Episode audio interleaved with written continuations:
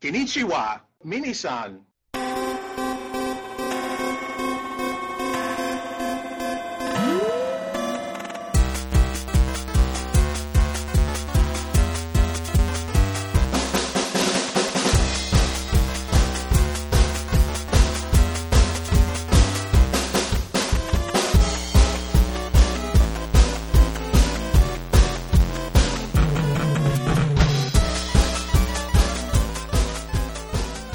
Hello and welcome to FamiCast 50. Yes, we've done 50 of these things. This is your FamiCast for mid-February 2015. Uh, four years strong and still going. I'm your host, Danny Bivens, and today I'm joined by Mr. James Charlton. Shut it, Bowser. Yes, what he said. and also accompanied here by Mr. Ty Schugert. What's good? I'm bringing Hamtaro back, baby. good, good news for everyone. And after a very, very long hiatus, Mr. Minoru Yamaizumi is back on the show. Hey, Mino, the, le- the legend is back. Guess who's back? Nino's back. Yes, we got an action-packed show for you here today. Lots of uh, kind of memory things, thinking about the Famicast. Four years of this, uh, not three, like you guys said in the last show. It's been four years. What? Yes, What? What? What? Who said that? you.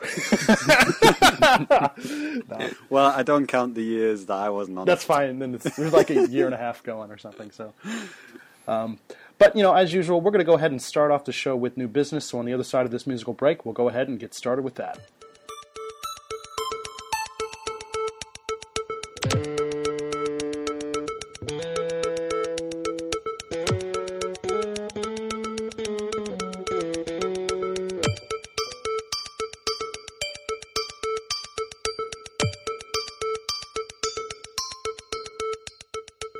Right, and Minoru, since it's been such a long time, figured why don't you go ahead and kick us off with new business today?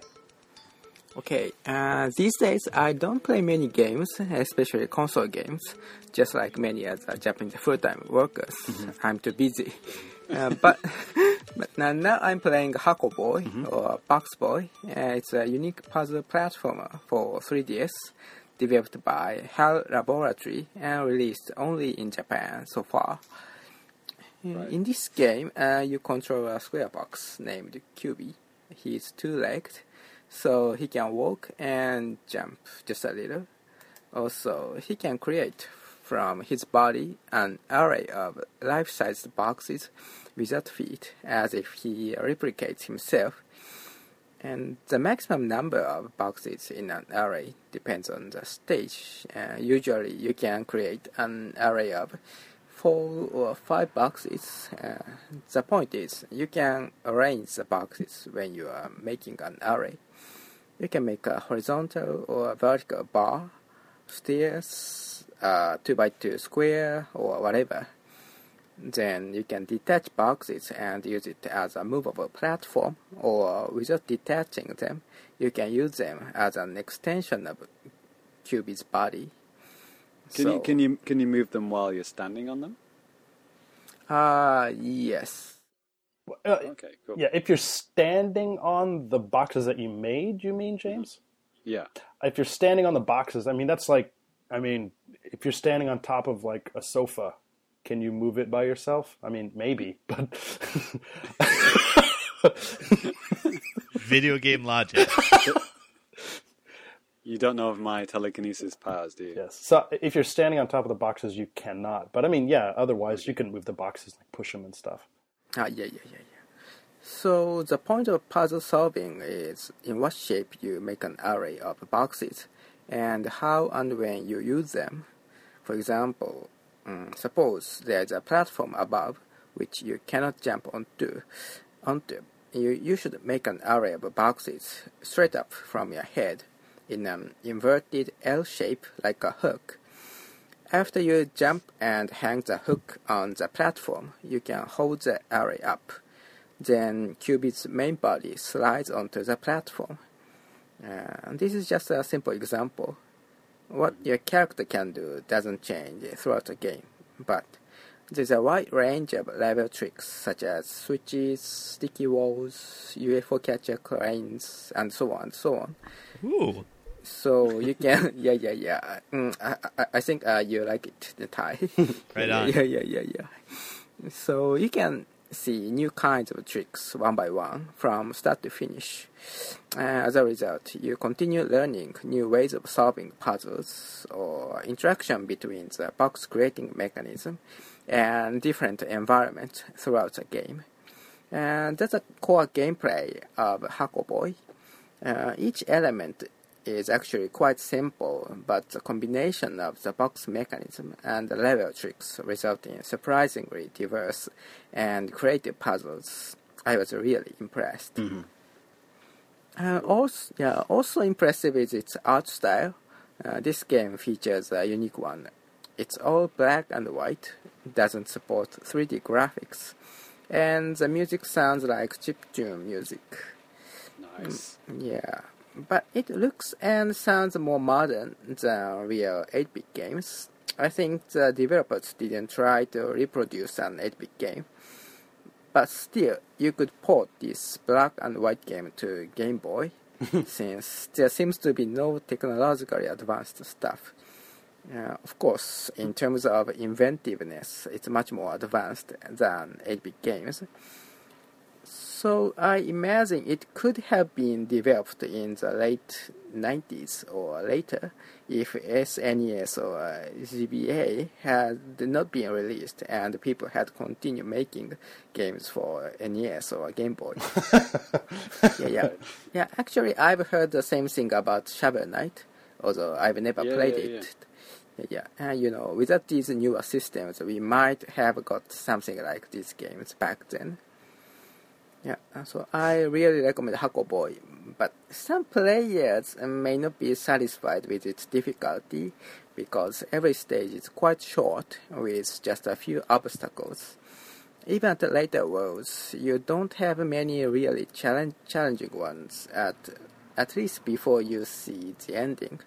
Uh, this is partly because different kinds of environmental tricks are rarely combined together into a more challenging puzzle in the main campaign.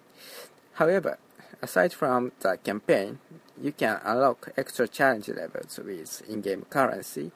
And these levels are quite challenging from the very first one. What's even better, the quality of the challenge is pretty different from that of the campaign, where you have no time limit and you can think carefully throughout trial and error. On the other hand, uh, the challenge mode consists of time attack stages and score attack stages with a time limit. They are also fun and addictive. I think uh, the main campaign stages have a little replay value, and many of them are not so challenging. To make up this potential shortcoming, I would really like HAL Laboratory and Nintendo to release a level creator. Since levels are all grid based, it would not be difficult to make Right. origi- original levels and share them uh, via Miiverse. That's a good idea, actually. Yeah, Yeah, yeah, I'm yeah. surprised they didn't do that. Yeah, yeah, yeah. Of course, even without a level creator, Hako Boy is a great puzzle platformer, so I hope it will be released in other regions soon. It has no dialogue, so localization should not be so terribly difficult. Uh, if you have a Japanese 3DS, it's really worth worth playing. Right. Uh, yeah, that's my new business. I, yeah, I don't see why this wouldn't make it to uh, the West. I mean, do you think Box Boy would be a good name for it? I'm sure they would change it, though, right? Well, you know, I don't know if this is any indication of anything, but on the Miiverse, when I log in on my computer or smartphone or whatever, I was just checking out some stuff when I was playing through the game myself, and you know, I have my settings set up for English. So, I mean, some, you know, obviously some things are in Japanese and whatever, and some some things are just based in English. But this game actually in English it said Box Boy, and I was kind of surprised by that. so, I mean, it could mean Oh, you mean there's a Miiverse being made for this in English already? well, I mean, it's the Japanese Miiverse, but it has an English title. If you're looking at it from like your computer or like Huh. you know smartphone or whatever stuff like that. Um, it's like I Oh, said, yeah. it's it's probably a setting based thing, but I mean, it's there and I saw it. so Yeah. At, at least there's a very marginal am- amount of groundwork. yeah, but yeah, it just screams like, why not? Yeah. Why not? exactly. Why not? I mean, I'm looking at it on YouTube now. It looks fun. Yeah, it's it's really cool, and you know, one thing that I think kind of adds to the challenge a bit too. You know, yeah, you can replicate basically the same size of yourself, like replicate a box and stuff, but you can't do this. Okay, the, throughout the levels there are these little crowns that you can collect if you want to, or just leave them there. And I don't know about you, Mino, but I went through and in the campaign mode, I collected every single one of those things. Like, Um, uh, me too. me Okay, too. okay. Yeah. yeah, and you must be better at video games than me because I, you know, it started to get. Uh, I don't think so. I mean, you know, I think so. it it can be a bit tricky. I, I never felt to the I never got to the point where I felt that this game was like impossible or something like that. But you know, it's the the levels are short enough, and the the challenge is just set at the right level where you can just still get a good feeling of satisfaction after doing it and not get really too frustrated with it. And you know, with collecting these crowns, you have a limited amount of times that you can actually uh, of amount of boxes that you can make in a level. So, like, let's say, you, Yeah, yeah, yeah. yeah, you can only make seventeen, and you do eighteen. Then the crowns they still appear there, but they're kind of like instead of being like a dark black, they're like a gray, and you can't grab it. So that's kind of a thing if you want to, okay. yeah, collect these little doodads and kind of get more points that you can use on the in-game store to buy like different costumes for Box Boy and um, stuff like that. Then yeah, you should probably try to do that. Yeah, it does sound very HAL Laboratories, like they've got, you know, every option or every, and the time attack, score attack thing, Mhm. you know, that's very, it's like, you know, Kirby games and um, other HAL games, they do that kind of thing, right? They try and push the uh, amount of content to the max, make you replay it as much as possible. Sure, sure. And the game's cool. It's cheap too. It's only like six hundred yen, so something like six, Oh, okay. like six bucks. So I saw the um, very cool uh, card for this that you can buy in the, you know, convenience store or whatever. right, I saw that too. I thought about rebuying it. Or buy it and then just give me the code. You keep the card. no, I can't do that. Yeah, it looks very cool. Yeah, I could. Yeah, this will definitely make it out to the West. I think. Don't see why not. I mean, especially if it doesn't ever contain any language whatsoever. Yeah, I mean, aside from menus and you know the instruction manual, you know, aside from that, in-game stuff, yeah, there's basically nothing. Games still have manuals. e, e, e-manuals, but you know, right. cool. That'd be cool if they posted a manual to you. yeah, that would be nice. we might be waiting a bit on that though. So, all right, Mino. Well, that's all you got, man. yes. Okay, so we'll take another quick break here and be back with me on the other side of it with more new business.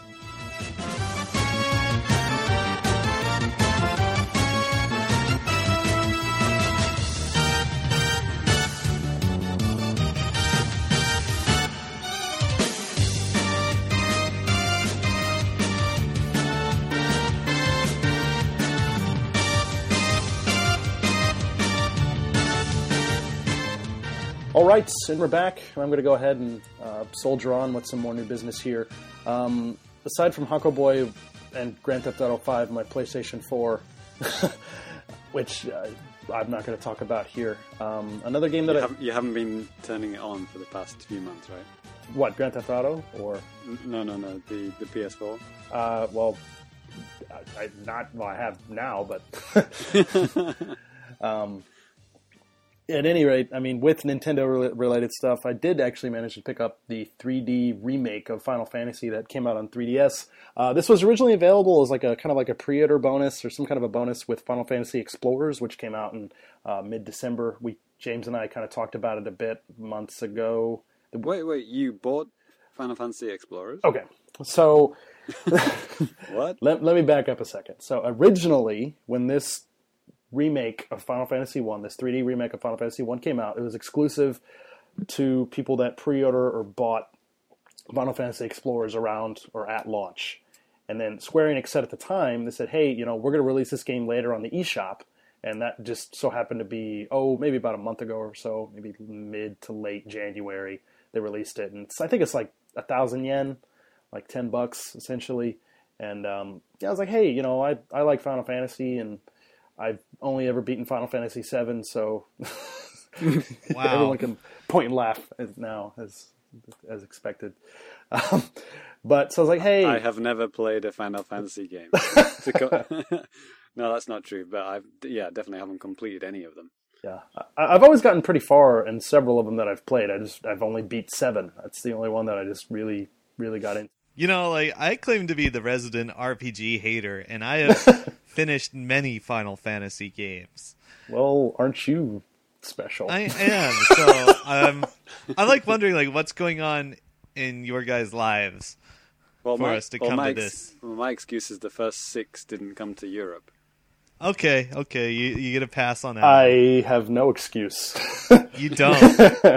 I'm I'm gonna start hassling That's you. fine. I deserve it. Seriously, I own like almost all of the numbered Final Fantasy Final Fantasy games, and I've only beaten seven. That's ridiculous. Yeah. well, yeah, it is ridiculous.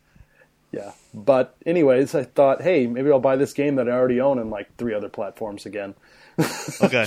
So And you've never beaten that I've never beaten. Um, it's the Nintendo way. Yeah. Ah, yeah, so I'm one of those guys. So I, I picked this thing up, and like I said, it was maybe about ten bucks. And um, I I noticed when I was playing, I was like, my God, this looks really, really familiar. And I okay, I mean, obviously, yeah, it's Final Fantasy One, and yes, I have played you know a bit of it before, but I'm talking like just the visual things, and I from what I gather, this is more or less kind of like a 3D port of like the current mobile versions, maybe even a bit of the PSP stuff thrown in there. I mean, they have the uh, stuff from I believe the PlayStation version where they had like the CG movies and stuff like that. There's something at the start of the game showing that. So, I mean, if you're looking for something that's like a completely brand new remake of Final Fantasy, I'm pretty sure this isn't it. Um, wait, wait, wait, CG intro movies. So it's like this glorious CG intro, and then it goes to like this 8 bit sprite. Yeah, well, I mean, with this remake too, I mean, they're not exactly like the NES or Famicom sprites. It's kind of like Okay. more like a Super Nintendo y type of thing, and you know, kind of Gotcha. more cleaned up backgrounds and stuff, and not not so much of like the, the bullshit you'd have in the original version where you choose to attack a guy and he died, and now you're just attacking thin air. you know, you know, they, it's it's they've been even with all the re-releases and stuff, they've kind of fixed that throughout the years, and that stuff still remains intact. And um, but yeah, I mean the aside from the content being largely the same as pretty much every release of this game over like the past like 15 years, um, the new thing they added, you know, obviously, like I said, is a, the 3D effect on this, which is when you have that thing cranked all the way up, man, it's a bit jarring. it's like you almost feel like you can like just reach into the screen and you know cross your eye. It's I don't know. Like I said, it's kind of I don't know. It seems like a bit much, so I kind of turned it down a little bit when I'm playing. But the 3D was too much for you. yeah, to and handle. I, I'm the I'm the kind of guy that always has the 3D turned up all the way too. So it's yeah, it's kind of a shock to me. Well, you said that when I was complaining about how that the original 3DS, you know, the 3D, I never used the 3D, it just didn't work for me. And you, you were the defenders of it, right? Like, you could always play a game in 3D, even on the old 3DS, right? Yes. I just, yeah, I don't get that. I mean, I, I was thinking, what am I like alone in this? But like every single like podcast I listen to, it's all the people who've experienced the new 3DS always say like, oh, finally I can play games in 3D, things like that. So I guess the other way weirdo. I guess so. I don't know. I mean, I, I mean, yeah, the 3D effect on the original systems were not as good as what it can be, what it is now on the new 3DS. But I mean, as long as you have that thing held at a very held very steadily and like you know 20 centimeters away from your face, then you're probably just okay. have this like vice-like grip. I think I just imagine you locked in this like you know 20 degree angle. Man, I'll. I'll tell you, last year when I was playing Bravely Default for like sometimes five or six hours at a time or something, I mean, I would, I don't know, my body would ache. I could go to bed and it, like feel like I went to like work at a, to work at a factory or something. Oh man, ask me about my experiences with the Virtual Boy. did, did you have the head strap and have it strapped to your head? I don't know. I don't I know if just- there was such a thing, but I just put it on my desk. No, it, it was way too heavy for a head strap. Oh man, this oh talk about a gamer's problem. Right? You go into work and it's like, God, my arms are aching. It's like, whoa, you've been pumping weights there, pumping iron there, man. It's like, no, I've been playing the Virtual Boy, been playing, been playing on the 3DS. You know, Mm-hmm, nerd. That's a that's a that's a, that's a call that sounds all too familiar that I've heard throughout my life. Yep, Yeah, but all. yeah, I mean, uh, back to Final Fantasy. I mean, I haven't really been doing too much stuff with it. I've been kind of just grinding to prepare myself for any, you know, upcoming bullshit that probably will happen. So it probably Just doesn't. in general? yeah, it probably won't matter how. I can probably level up to level 100 and it won't even fucking matter. But sarcastic, you know, being sarcastic here, but you know. So yeah, I'll, I'll probably keep playing it a little bit. I ideally like to beat another Final Fantasy game. Maybe this just isn't the one that I should be focusing on. I want to ask you about some gameplay details. Okay. Like, okay, let me preface this with my experience with Final Fantasy One. Uh, I played through Final Fantasy One on the NES when I was very young. I liked it a lot. It's hard to play through when you have siblings because there's only one save file. yeah. Um, but I did beat it. I liked it. Then I played uh, years later the GBA remake, and it it made the game way easier, and it was very disappointing to me because like I already knew the game well. Why do I need to play, you know, a baby-proof version of it? so I want to ask about this new version. Like, does it? I don't know how much experience you have with the old versions, but like, does it seem easy? I you know I, I would think that it does it does seem a bit easier. I mean I played through a bit of the original one like back in the day for the NES, and yeah that that's pretty rough. It's a pretty rough game. I mean there's some broken stuff that's just the just a product of the time, you know, where they just weren't thinking about some things. But Oh yeah, I, I I just had some memories about uh, the finer gameplay details about like, you know, there were weapon effects that didn't even work or they won't weren't they weren't coded right. but like like original version, uh, if you have a spellcaster, like they can only hold up to nine charges of a level of spell. If you know what I mean, they could only cast like nine level one spells, mm-hmm. and and that's if you were leveled up.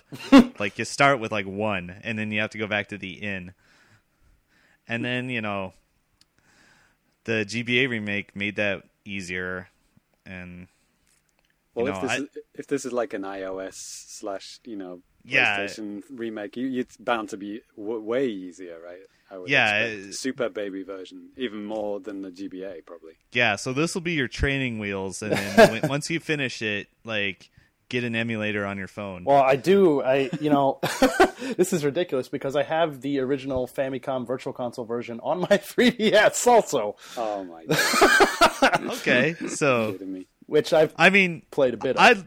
I I love the original because you know it's fast and brutal as far as a turn-based RPG goes. It's it's like the it's the Quake One of RPGs, and that's why I like it.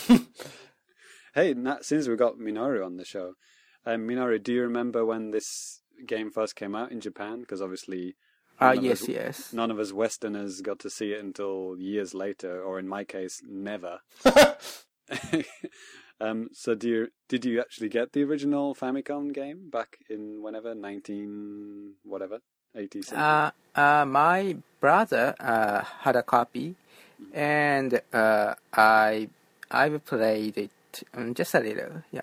Were you in like elementary school or something at that time? Oh, Yes. Did you erase his save file? Uh, I mistakenly erased my save file and I stopped playing it. Of course, of course. where were your parents when you needed them? yes, exactly. That's awesome.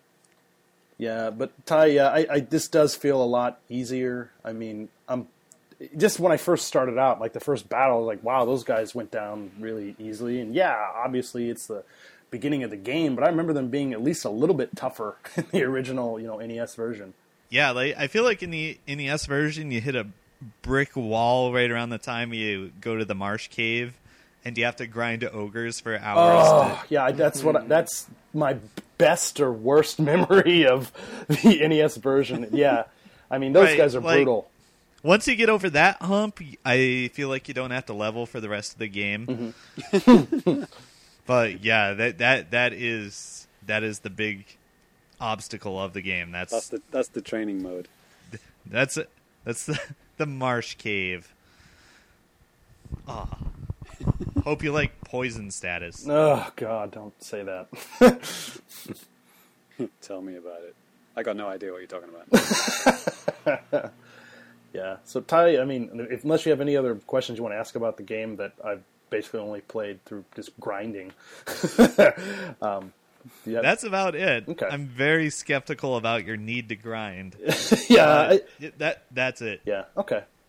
All right. Well, since I basically have nothing else to say about this, um, we'll go ahead and take another quick break and be back with some more new business on the other side of this musical break.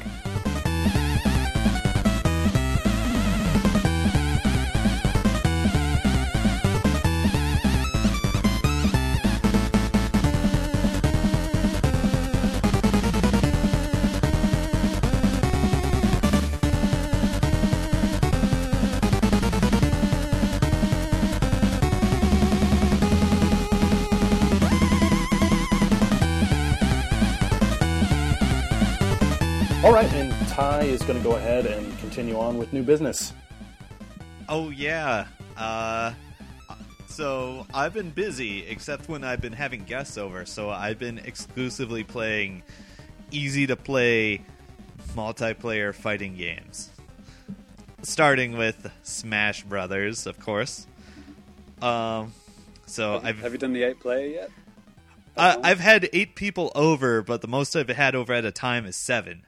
So, oh, So close. so close. I I did play eight player at Final Round Bats last month, Nice. and I will again the day after recording because I don't have a hot date on Valentine's Day.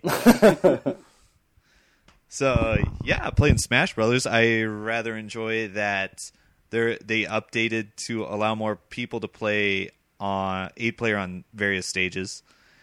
It was like about a quarter of the stages before. Now it's like about half the stages are okay for eight player.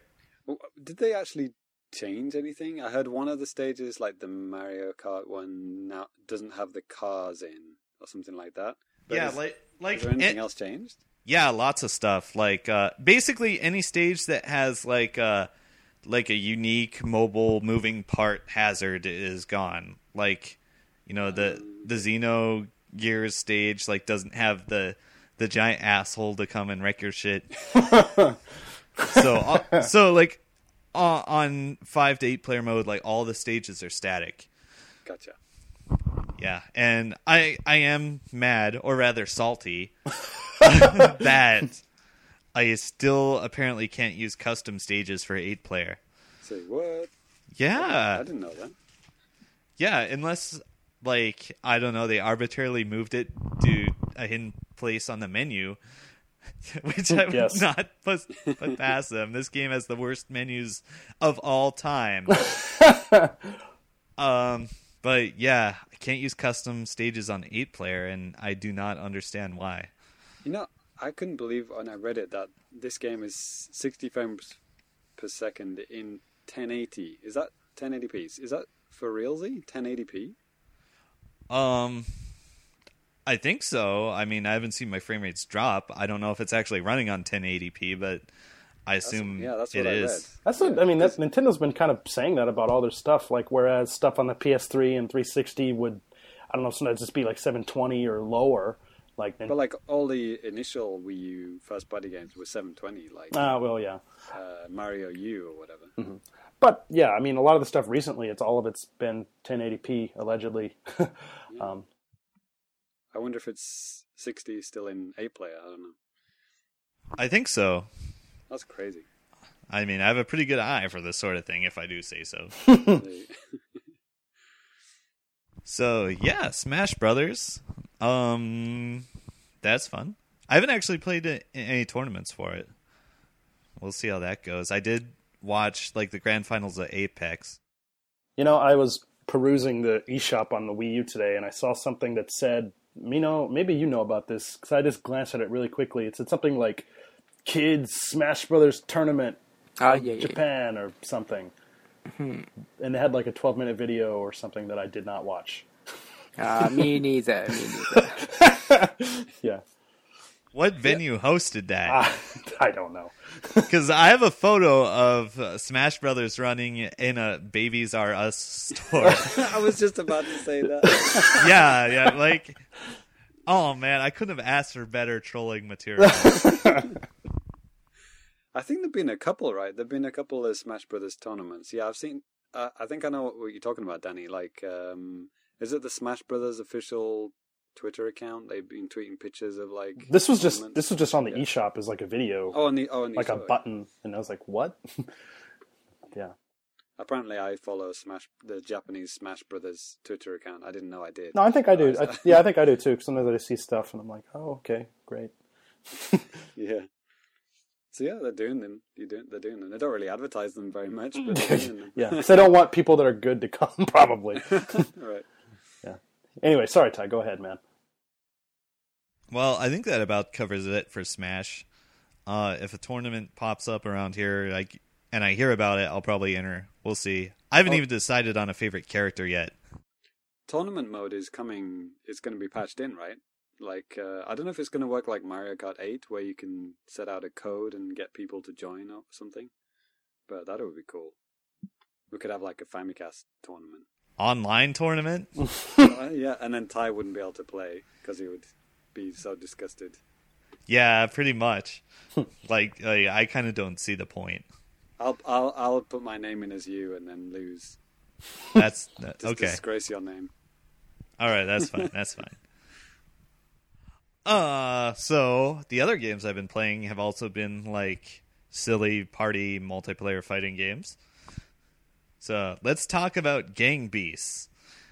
I don't think most people have heard about this, but the people who who have played it swear by this game, especially me. It's one of those simple, brilliant games that only comes along once in a while.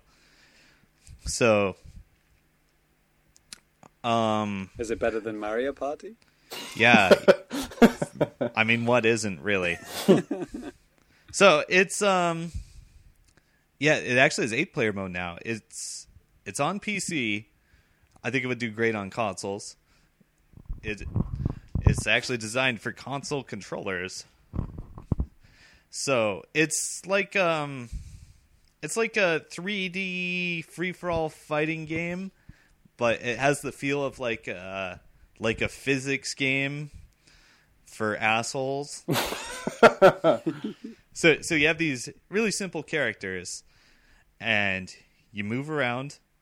You have a left punch, a right punch, and like jump and duck. And your character is constantly affected by inertia and stuff. So so you can hold a punch button to grab onto things. And the only goal is to throw your opponent like out of whatever stage you're in. And you do that by grabbing onto them, pressing the button to raise your arms, and then moving so that you can drop them off. So, kind, so of, kind of like DK's throw in, in Smash Brothers. Like you can pick people up and throw them off if you want. mm, there's a, there's a lot more struggling involved. right, like like it's hard to lift guys up that high. So they're constantly wiggling around like they're made of jello and also probably punching you in the head. and uh, so you do that and as you play like you find the stages get more and more ridiculous like the basic stage is like a wrestling ring right? You just throw them out of the ring. And then you start like getting these catwalks and moving trucks and factories full of meat grinders. And like all you can do is laugh. The game is so funny. Nice. um, you can actually download the older beta version for free off the developer's website, or you can get it on Steam Early Access, and that version has full eight players and some new features as they update. So, I mean, at least try the free version. Look up some YouTube. There's some really good YouTube videos. I think maybe there was a video of the giant bomb guys playing on eight player. Gang Beasts. Yes, Gang Beasts. Awesome. It's kind of kind of a misleading name. It should be like I don't know, cute Jello men Well, or wrestling game for assholes. Name patent pending. yeah. Ty, I have a couple of uh, important questions actually I want to ask about this. One, uh, so this is coming to the Wii U, right? It should, but I don't think it is. Number two, how many amiibo have you used with this game so far? Uh, a friend gave me some Disney Infinity figures. I'm trying to figure out how to like install Linux on them. Did anybody bring amiibos to your parties at your house, or did you wouldn't even let them through the door if they had? No, nobody else even owns a Wii U. Ah, okay. there you go. Yeah. So, Gang Beast, try it and love it. All right. And next game I've been playing is not that different. It's Lethal League. You may have seen it or played it by now. It's um it's like a 2D four-player kind of game where you fight in a box arena, a closed box. You can't directly attach attack each other, but there's a ball and you hit the ball and if it hits someone they get knocked out so you try to hit the ball every time you hit the ball it gains momentum so it becomes very hectic very quick Yeah, I think weren't you talking about this? We were talking about this around Christmas because then we started talking about like Tekken Ball, or maybe Yeah. I'm just thinking of or talking yeah about Tekken i'm pretty Ball. sure i mentioned it before but i've been playing the, this like earnestly now Uh huh. Uh huh. i think I, I also made an analogy about driving a golf ball in a tile bathroom yeah, that sounds familiar. Yeah. So basically, uh, the my PC in my front room has become more of a console lately. I've been just I hooked it up to my big screen and we've been playing multiplayer games on it. So yeah, and I kind of think PC gaming might trend in that direction. That's cool, man. Yeah, Lethal League is fun. It's cheap. It's on Steam. Get it. So that wraps it up for me. Cool. All right, man. Well, um, we'll again take one last break, and then James is going to go ahead and close out new business for us. Oh yeah.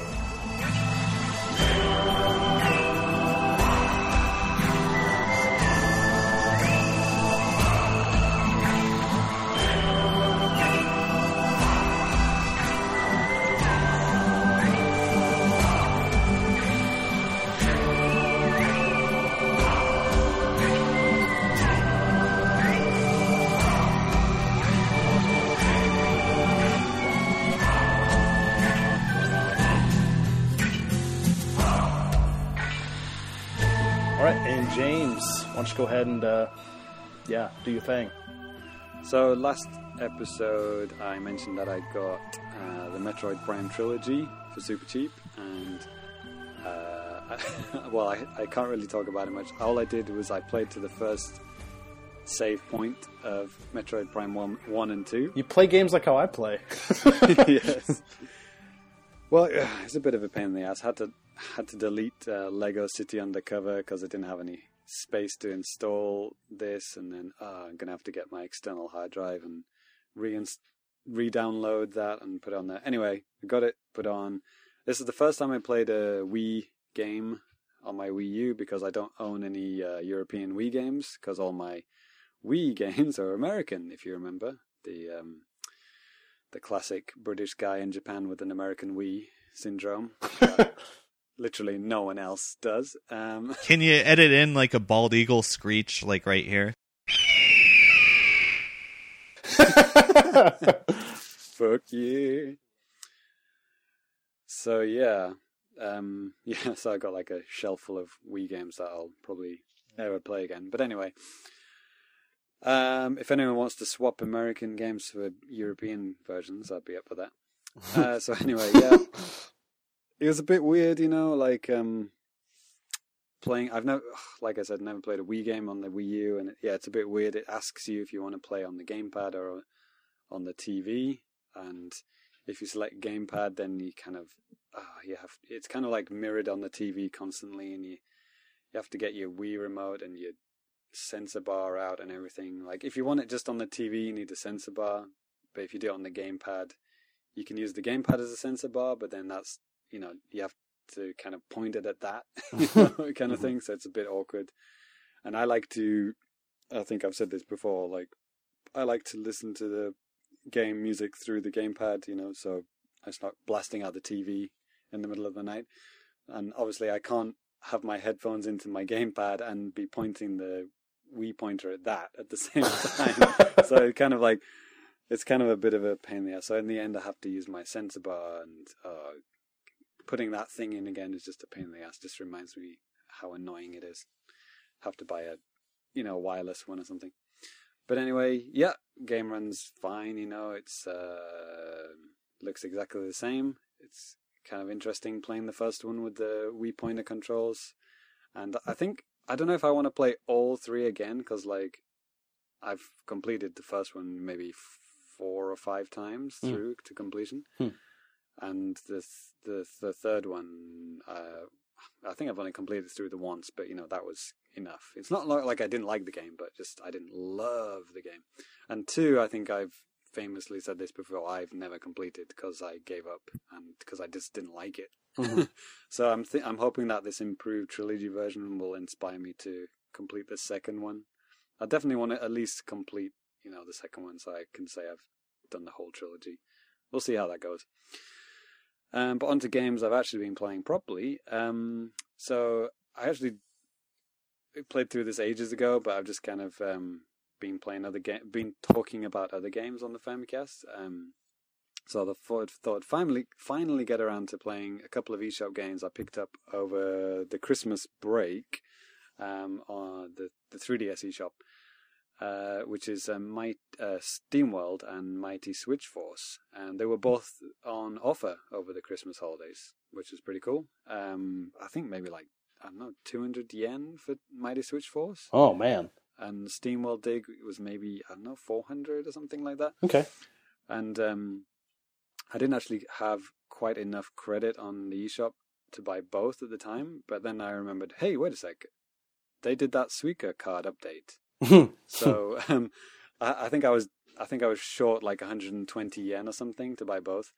So I, yeah, I just got my you know my train card, my Suica card out my wallet, and just like yeah, push the Suica top up thing, and you can push you know exact change or whatever. So you know comes up with 120 yen, and then just, I just literally touched my card on my 3ds, and it went beep, yep. and then my wife kind of turned around and was like. Why did your 3DS make the sound like a like a Suica card system? And I'm like, um, don't worry about that.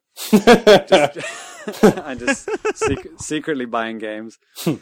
um, so yeah, that's it was yeah incredibly easy. And, Right. uh, yeah, yeah. For those that don't know, there's a kind of a unique beep that it makes when you buy stuff in you know convenience stores or whatever, and 3DS kind of makes a similar sound. So it's kind of funny. So yeah, that yeah that works great. I was gonna say, yeah. I mean, I, I tried this out on the Wii U over the summertime because they had like this campaign thing going and stuff. But yeah, man, it's super easy. And yeah, now with the feature with the new 3DS actually featuring the built-in NFC, it- yeah, and then they released this feature sometime over maybe late last year. Yeah, man, it's it's something that you can do easily. It's great. Yeah, that's kind of one downside about um, you know me having a British Wii U is that obviously the Suica system is not part of the the European eShop. Um, but I I don't know. I got a feeling that they could bring it in because um, the touch and pay cards are kind of gaining popularity in the UK, and I think recently I got a card update, and I think it might even have it in. So I don't think it's just a matter of time before they do that which is which will be dangerous because then I can just touch my British credit card on there and buy stuff without even thinking about it. like it's not real money, right? Mhm. Uh, So, but yeah, um, so SteamWorld Dig is awesome. I really, really got addicted to this, and I, yeah, I was playing it like on the trains, like every single day. It's kind of it's a very easy game to just pick up and dig for a bit, get some treasure, you know, trade it in for some cash and um, upgrade your guy and stuff. It's Like uh, I guess it's the kind of same addiction that Minecraft people have. Mm-hmm. you know, that kind of just a short burst. It's fun to do stuff. So yeah, that was awesome, and I I, I completed it. You know, just towards the end of the the, the winter break, and uh, yeah, it's got like one boss at the end, which was a bit disappointing. You know, it would have been nice to have a few. I think a sequel to this would be yeah, I would lap that up. I would love a sequel to this game. I think it would be awesome to have like multiple bosses and make it a, maybe a little bit longer. But yeah, it's an awesome game. Definitely recommended if you haven't already got it. Well, Image and Form is working on stuff, and I, they might have even already actually. I thought I could have swore I saw like press releases about their new game, um, SteamWorld Heist. Right? Um, you heard of that? Um, No, it's I it's No. yeah. Uh, me, are you saying no that I'm wrong, or no that you haven't heard of it? I haven't heard it. okay. I'm gonna go with both. Um, yeah, unless this is something I shouldn't be talking about. I, I, I'm pretty sure this is like public knowledge, but um, no, it's it's not like the same type. Of, it's not like a direct sequel. You're not doing the same type of gameplay thing. It's it's a little bit different from what I remember. And oh god, I have to pull up the details. And people out there and listening to the podcast like, hey, idiot, it's this or that. And I'm like, yeah, I know. But so the same guy, the same character. same kind of like aesthetic type of stuff, I guess, and same you know same creators. So I mean, they they kind of know I'm, I'm assuming it's the same type of stuff. So Cool, cool. Yeah, I could dig it. I hey, and so yeah, going from like loving that, and then I mean, the reason why I got Mighty Switch Force, I mean, it was also it was ridiculously cheap, like I said, but like. Um, I remember this being in like you know game of the year discussion maybe a couple of years ago. Was it the Wii U version or something like that? Uh, Yeah. I mean this game has been out for a while, right? Right. I mean, um, um, maybe it was it came late to Japan because obviously you know um, you need to have a Japanese publisher. right? to, No, um, like this and Steam, this yeah, this and SteamWorld Dig came out incredibly late, and uh, like yeah, so when you got like an indie pub, you know, an indie developer, and it's like, yeah, let's release our game in Japan. It's like, okay, well, where's your offices? Like, give me, give me your Jap- Japanese office. I mean, it's like, it's like freaking Wii um, shop channel type bullshit, isn't it? I Right. mean, like back in those days, you know, you had to have an office. Yeah, it's just yeah, the sa- the same type of rules applies to the Japan probably because it's just expected and people here don't really you know think much of it. But this shit just doesn't fly in the West anymore because it's ridiculous. Yeah, and I, I asked um, the the developer of uh, Retro City Rampage, and he's yeah, he said pretty much the same thing. You know, too expensive, and also the you know translation costs and stuff. So yeah, we will never have Re- Retro City Rampage in Japan ever for that for that reason. You know, not on the Wii, the Wii U, or the 3DS. So Well, if it's on Sucks. Steam, it's out in Japan. there you go, there you go. Um. So yeah. Anyway, yeah, Mighty Switch Force. Um. Yeah, I was kind of like a bit disappointed by this game, to be honest, because like it was so. I don't know. I just had all this kind of like you know listening to you know connectivity. I think Zach Miller is a huge advocate of this game, and you know I usually agree with Zach on most uh, games. You know, aside from games involving well solely involving boobs, um, you know, generally on the same page. But yeah, Word. Mm, it's kind of like I don't know, kind of like average, I guess. I it would just I was just expecting so much more. I mean, it's so basic. I mean, you you start it up and it's just like a list of levels. It's just like, I mean, you just starts up level one, go, and you, there's no explanation or whatever. You just start, and um, yeah, I mean, people know what Mighty Switch Force is, but it's just like, yeah, um, it's it's a puzzle game, a you know, puzzle platformery game where you you move blocks in and out of the screen and uh, to you know make platforms or whatever. but I just find the interface kind of like a bit bare bones and like the the radar in the bottom screen doesn't really do anything useful kind of thing. You know, it'd be nice to have like a map on that or something like that, but it doesn't. Um, or just like dots about you know the things that you're supposed to collect, the um, the bad guys you're supposed to pick up on the level to complete the level. It would be nice if they were kind of displayed as dots or whatever on the screen, but it's not. You know, it's kind of like a kind of wasted opportunity. But yeah, meh, it's all right. but yeah, Steamworld Dig is awesome. Yeah, definitely recommend that. Danny, Danny, if you haven't got that, No, I I actually I played that uh, pretty much a year before you did, like almost literally like in 2013. Uh, you know, winter vacation type of stuff. I bought it and I which system? A 3ds, and on my North American 3ds. Um, there you go. because I, I yeah I'd heard so much about it. I really enjoyed Don. He had an interview with the the guy that, uh, from Image and Form and stuff, and it was just you know it's a really cool story. That's something if you're really interested about that company and kind of how the the hectic it was to release that game just in the West. It's a really fascinating interview that Don did with the guy back August 2013. That that's definitely something you might want to get a listen to. But after listening to that, and then I think talking to Don about it, and then just hearing so many other good things, I just downloaded it myself, and yeah, I, I think I beat it in just a couple of days. I really, really dug it. Hey, hey. unintentional there. Yeah, I mean, it doesn't have that much text. I mean, it does have, you know, a, f- a few paragraphs of text that would need to be translated. and Sure. They have done it, and they've they've even translated the, you know, the title screen and everything. So, you know, they did a, you know, decent job in translating it to Japanese. So, good on them. Yeah, So, yeah, that's it. Cool. All right. Well, that's going to go ahead and wrap up new business. On the other side of this break, we're going to have a very, very small bit of news, and then we're going to go ahead and get on with the episode 50 shenanigans or whatever the hell James, who is kind of de facto in charge of this stuff for whatever reason, because he's, which is probably a good thing.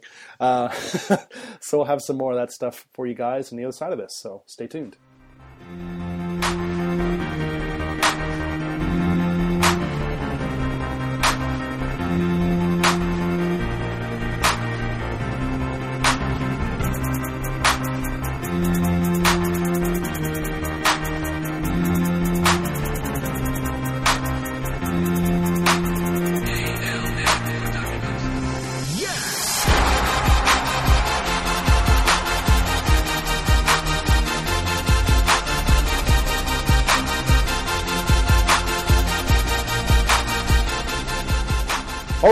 and we're back on the other side of this, and I have a little tiny bit of news here for you. This, I mean, there's been a, quite a bit of stuff going on here in the realm of Nintendo in Japan, but one thing I kind of wanted to bring up that I haven't heard a lot of other places talking about is uh, this probably isn't something that you guys out there in the West even think about very often, but you know, you guys get digital rewards on Club Nintendo all the time.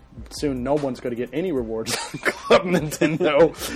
um, but you know, for the longest time, aside from a very limited number of exclusive games, like the Advance Wars game that was released only through like a Club Nintendo promotion type of thing, and then available just on the Club Nintendo thing, and then uh, you know a couple other little digital Picross games and stuff like that.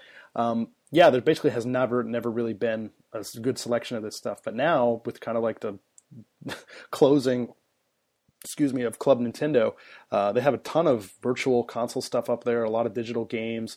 Uh, so this is stuff for you know not just you know the Wii, which there are a lot of Wii games on there, which is kind of unfortunate. But there are you know a lot of things on there for 3DS, a lot of things on You, there. you for... mean physical Wii games? no, no, no, no, no, no, digital like virtual console stuff. Well, there aren't that many Wii games digitally, right? There's only like four. virtual console stuff. I mean, on Club Nintendo, for basically you pay you know hundred points and then you get you know this or that. But. So the ones that haven't been, you know, uh, upped for Wii U, they're just like regular Wii. well, some of them have been like. Let's see, what's one here? Well, Oh, but they're giving you the old version. yeah, sometimes like Mario Kart. you know, Super Mario Kart on Super Nintendo. It's the Wii version, so you So they're giving you it for free, but then you have to pay to upgrade. Yeah, so I mean, eh, it's kind of lame. But actually, you know what? Speaking of physical Wii games, there actually is one physical Wii game on Club Nintendo Ah, I Japan. think I know what it is. And- is it Excitebots? Yep, that's right. And that is a whopping 1,000 points. And just so you know, you get a, for per game, you get about somewhere between 40 to 60, depending on if you do the follow up surveys and stuff here. So, I mean, right now I'm sitting pretty on 950 points. And I was always thinking about just getting Excitebots because this is, this is an exclusive thing in Japan. This is not something that was released, uh, you know, in retail, as far as I know. I've seen this in uh, Book Off. I have too. like- I saw for like three thousand yen. So it's like, wow, I spent like you know nine hundred dollars to, to get this many points. but That's ridiculous. Is it is it like literally it's like fourteen full pre- retail games to get that right? Probably something. Like yeah, basically. But the the one thing that caught my eye, which was at the very top of the original goods list, was the Nintendo prepaid number for four thousand yen. And to get this, I mean, this you know just like a prepaid card, just a digital version. And if you have eight hundred points, you can get that four thousand you know Nice. yen worth of stuff. And yeah, I'm probably just gonna take my nine hundred fifty coins, put most of it towards that, and then maybe pick up I don't know F Zero or something for Game Boy Advance on Wii U because that's where it belongs, right? Uh, don't do that. yeah, I yeah, or maybe Super Mario Pinball or something. Uh, I'm not sure. Well, I guess we could use this opportunity to lament the end of, you know, Club Nintendo. I mean, people always look to Japan as being the best, so you know, quote unquote best rewards. I mean, there's been a few cool things, you know, but like you know, the Super Famicom uh, controller for the Wii, which eventually made it to the West, right? To I think Australia or maybe Europe or both of them, but never North America as far as oh, I never know. North America. I don't think so. The purple button one never made it, I guess. Um, what else has there been? Um, well, they've yeah the Hanafuda cards, obviously that Right. started off in Japan, but then eventually they made it across to the West as well, right? Yeah, yeah. I got actually from Club Nintendo North America. I have the Hanafuda cards. That's at one point I just had tons of points. I was like, yeah, I'm just gonna get these, and I have them, and they're they're somewhere in America. The uh, the pencil case that I uh, that I take to school with me every day is um, from Club Nintendo. It's like a a long dark blue pencil case in it, but inside when you unzip it, it's got all kind of retro eight bit um, icons and stuff inside. It's pretty cool. I, I didn't actually get that myself because you know I never have enough Club Nintendo points to get anything because um, yeah I've probably said this before, but like you know having games split across three regions, I never have enough in any region. Sure. I think yeah, that that's why for me, that's why I kind of went all in with the Japanese stuff with Yeah, You know, best. with the 3DS and Wii U cuz you know, it gives me tons of points and yeah, I mean, I got like back in 2012 there was a polo shirt that you can there's a lot of different options. You can pick the color of the shirt. You can pick from like one of six different little icons from different games, like a Donkey Kong, Mario, Zelda, stuff like that. So I have like a cool, exclusive, personalized Club Nintendo polo shirt that's a little bit tight on my shoulders because, because I'm not Japanese. It's like a Japanese XL, but Yeah, in reality that's an S. so a bit snug, you know, but uh, I've worn it a few times and just proudly and snugly, you know. But um, Actually, you know, um, I just remembered that my my brother-in-law, my Japanese brother-in-law, um, uh, he actually is really into Club Nintendo, and he had a ridiculous amount of points, and he pretty much got every single reward going, and um, he actually had the Super Famicom controller, Mhm. but he never really like used it. Mhm. Um, I don't know why he kind of got lots of games, but he and got all the points and got all the rewards, but then didn't actually really do anything with them. Yeah. it's kind of a bit weird. yeah, for me with that with that controller, I found it at some used shop for three thousand Yeah, yeah, yen, and I got it. So, like, I remember, like, I was gonna, I was like, okay, next time they come over to our place, I'm gonna ask him if I can, if I can just like have it, or you know, if I can, if I can buy it from him or whatever. And, it, and when they came over, and he said, like, oh no, I just like traded it in for like you know. 2000 yen or something. I was like, dropped to my knees and went, no. yeah, Oh man, that was annoying. Yeah.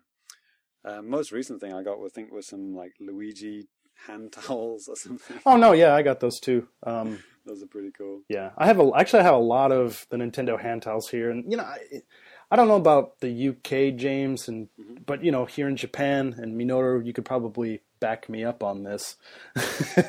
uh, but you know, in the summer months, you're walking around, it's really hot, and you're, you know, in America, we're just moving from one air conditioned place to another. Oh, you're talking about sweating? Yeah, yeah. I mean, you're moving from your house to a car that's air conditioned, and then to another building that's air conditioned, and you don't really have to sweat if you're not. You know, it's just kind of the way it is. But you know, here it's you know extremely humid, and you're maybe walking to get to the train station, and you know, then you get on the train, and you're really hot because everyone's pushed up against your body, which you may or might not like. and yeah, you're, you're sweating like a maniac, and it's awful. This is kind of a weird thing to be talking about when I'm freezing my ass off. like, for those that don't know, Japanese houses are not insulated at all. Mm-hmm. So the the temperature that it is outside is the same inside. So to talking about humidity and sweating, not really, not really the time or the place, Danny. well, you know, I think outside the box.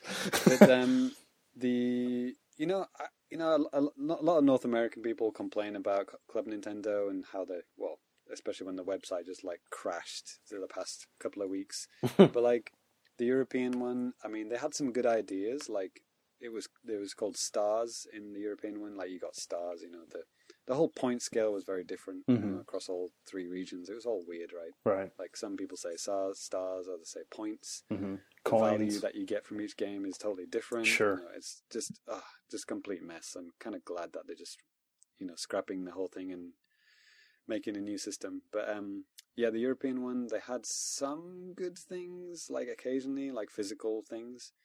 But most of the the infamous things that they used to have were like um, ringtones and uh, wallpapers, which you actually paid stars for. Mhm. So like yeah, you would literally be paying whatever the equivalent of like you know ten pounds for a, a JPEG. Yeah, no, they they had those on Club Nintendo North America too. That was ridiculous. Not, the, I don't know about the ringtones, but yeah, wallpapers. I was like, I'm not spending a hundred of my Yeah, duty duty whaties or whatever on this crap. I mean, that's bull, man. Come on. or like you know a, aim icons, you know like uh, a, a, AOL icons, things like that. That kind of level. It's just ridiculous. But they they did actually almost salvage it by offering real uh, Wii point, uh, Wii shop points, uh, which you could trade in. I think they were the only region to do that. Like um, you could even just like 100 points, 200 points, you could get you know 400 points, so you could ch- you could trade your stars for that. Um, and th- I checked it most recently because I think I had a few points left over, and um, they haven't updated it. So if you try and trade in your stars, it's actually for the Wii Shop channel points. You can't actually get Wii uh, Wii U eShop points. Perfect so progress. they haven't updated it in like you know four years or whatever. It's uh, it's embarrassing. So yeah, Americans, you got um, you know like real uh, downloads, didn't you? Like Oh, yeah. you could choose from like whatever a selection of games to download from. Yeah, every month there's usually a different game that you can Yeah. pick, and stuff is great. I mean, when I got my my uh, North American 3DS, I got you know a ton of points for that, and um, you know I think for a couple of other games I bought too, so that was great. So I got a couple of free games and stuff, which is you know Yeah, that's, that's I fantastic. got I got like fluidity fluidity for free. I got like F Zero X for the N64 Oh, nice. free. You know, like loads of cool stuff. I definitely think the Americans had the best, you know, digital rewards at least anyway. sure. and Japan definitely had the best physical Oh yeah.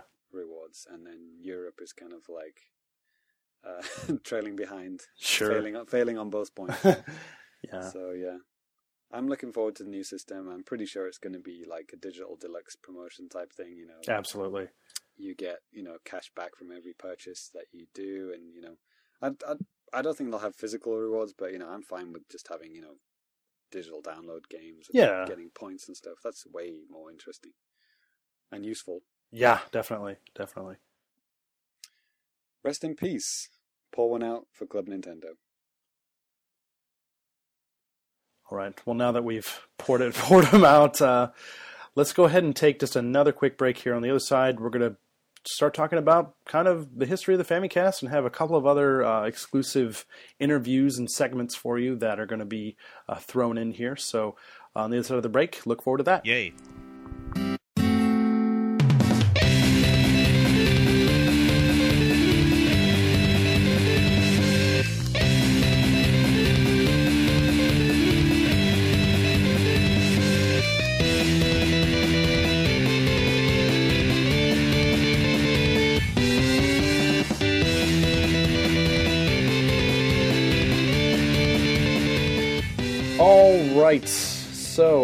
Famicast has been going on for just a little under four years now, and you know this is episode 50, so we have kind of some special stuff prepared for you guys today. And I'm actually going to go ahead and hand things off to James because I was way too lazy to do anything, and he did all the work. So, uh, James. It's my goddamn show. Yeah, well, I'm unimpeachable, so you cannot get rid of me unless you want to. no, so James, go ahead and take it away, man. So yeah, I thought um, it'd be fun to kind of look back on the 50 years of Famicast. it's been 50 years, right? Something like that. 50 years and four episodes. Um, so yeah, um, 2011. I'm going to take us back to. Um, so before the uh, Famicast existed, um, obviously uh, myself and uh, Matt Walker um, were the only Japanese correspondents uh, at Nintendo World Report, and uh, we were doing, you know, like translation and news stories and stuff, and charts and things like that. And um, you know, there was a kind of a lot of Japanese news around about that time, and uh, you know, lots of Famitsu scans and other things that needed to be translated, and we were kind of doing that, and obviously TGS. And um, uh, there was always this idea that I wanted to do. I thought, you know, wouldn't it be cool if we had like a segment in RFN, like just like an hour or something, or maybe half an hour at the end of RFN, where me and Matt talked about Japanese news. And uh, my initial idea was to do like a you know short segment, and then I would send it to um, you know Greg, who was the editor of RFN at the time, to kind of copy and paste into the end of RFN. Um, but you know, it didn't kind of like work out, and you know, it was yeah, it didn't kind of feel right to do that, and what happened, what what usually ended up happening was like either me or Matt would actually go on RFN and uh, you know talk about you know probably TGS or whatever some big Japanese thing that was going on at the time. And the last time that happened was RFN episode two two seven called National Pastime, and that was me talking about the 3DS, the as yet unreleased 3DS, um, because I uh, just attended the Nintendo event that uh, they held at uh, the um, Makuhari Messe. It wasn't TGS, it was in January 2011. And Danny, you remember this because you actually went there, right? Yes, and okay, this is really weird because this is before. This is about a month before I actually joined the NWR staff, and I remember. Yeah, yeah, exactly, yeah. Because I, I, I was still on, I think, you know, winter vacation, and I was like, hey, you know, there's this Nintendo event. I'm going to go and try out the 3DS before anybody else in Japan can, and um, yeah, so I mean, I think we we've talked about this before, James. But I, dude, Yeah.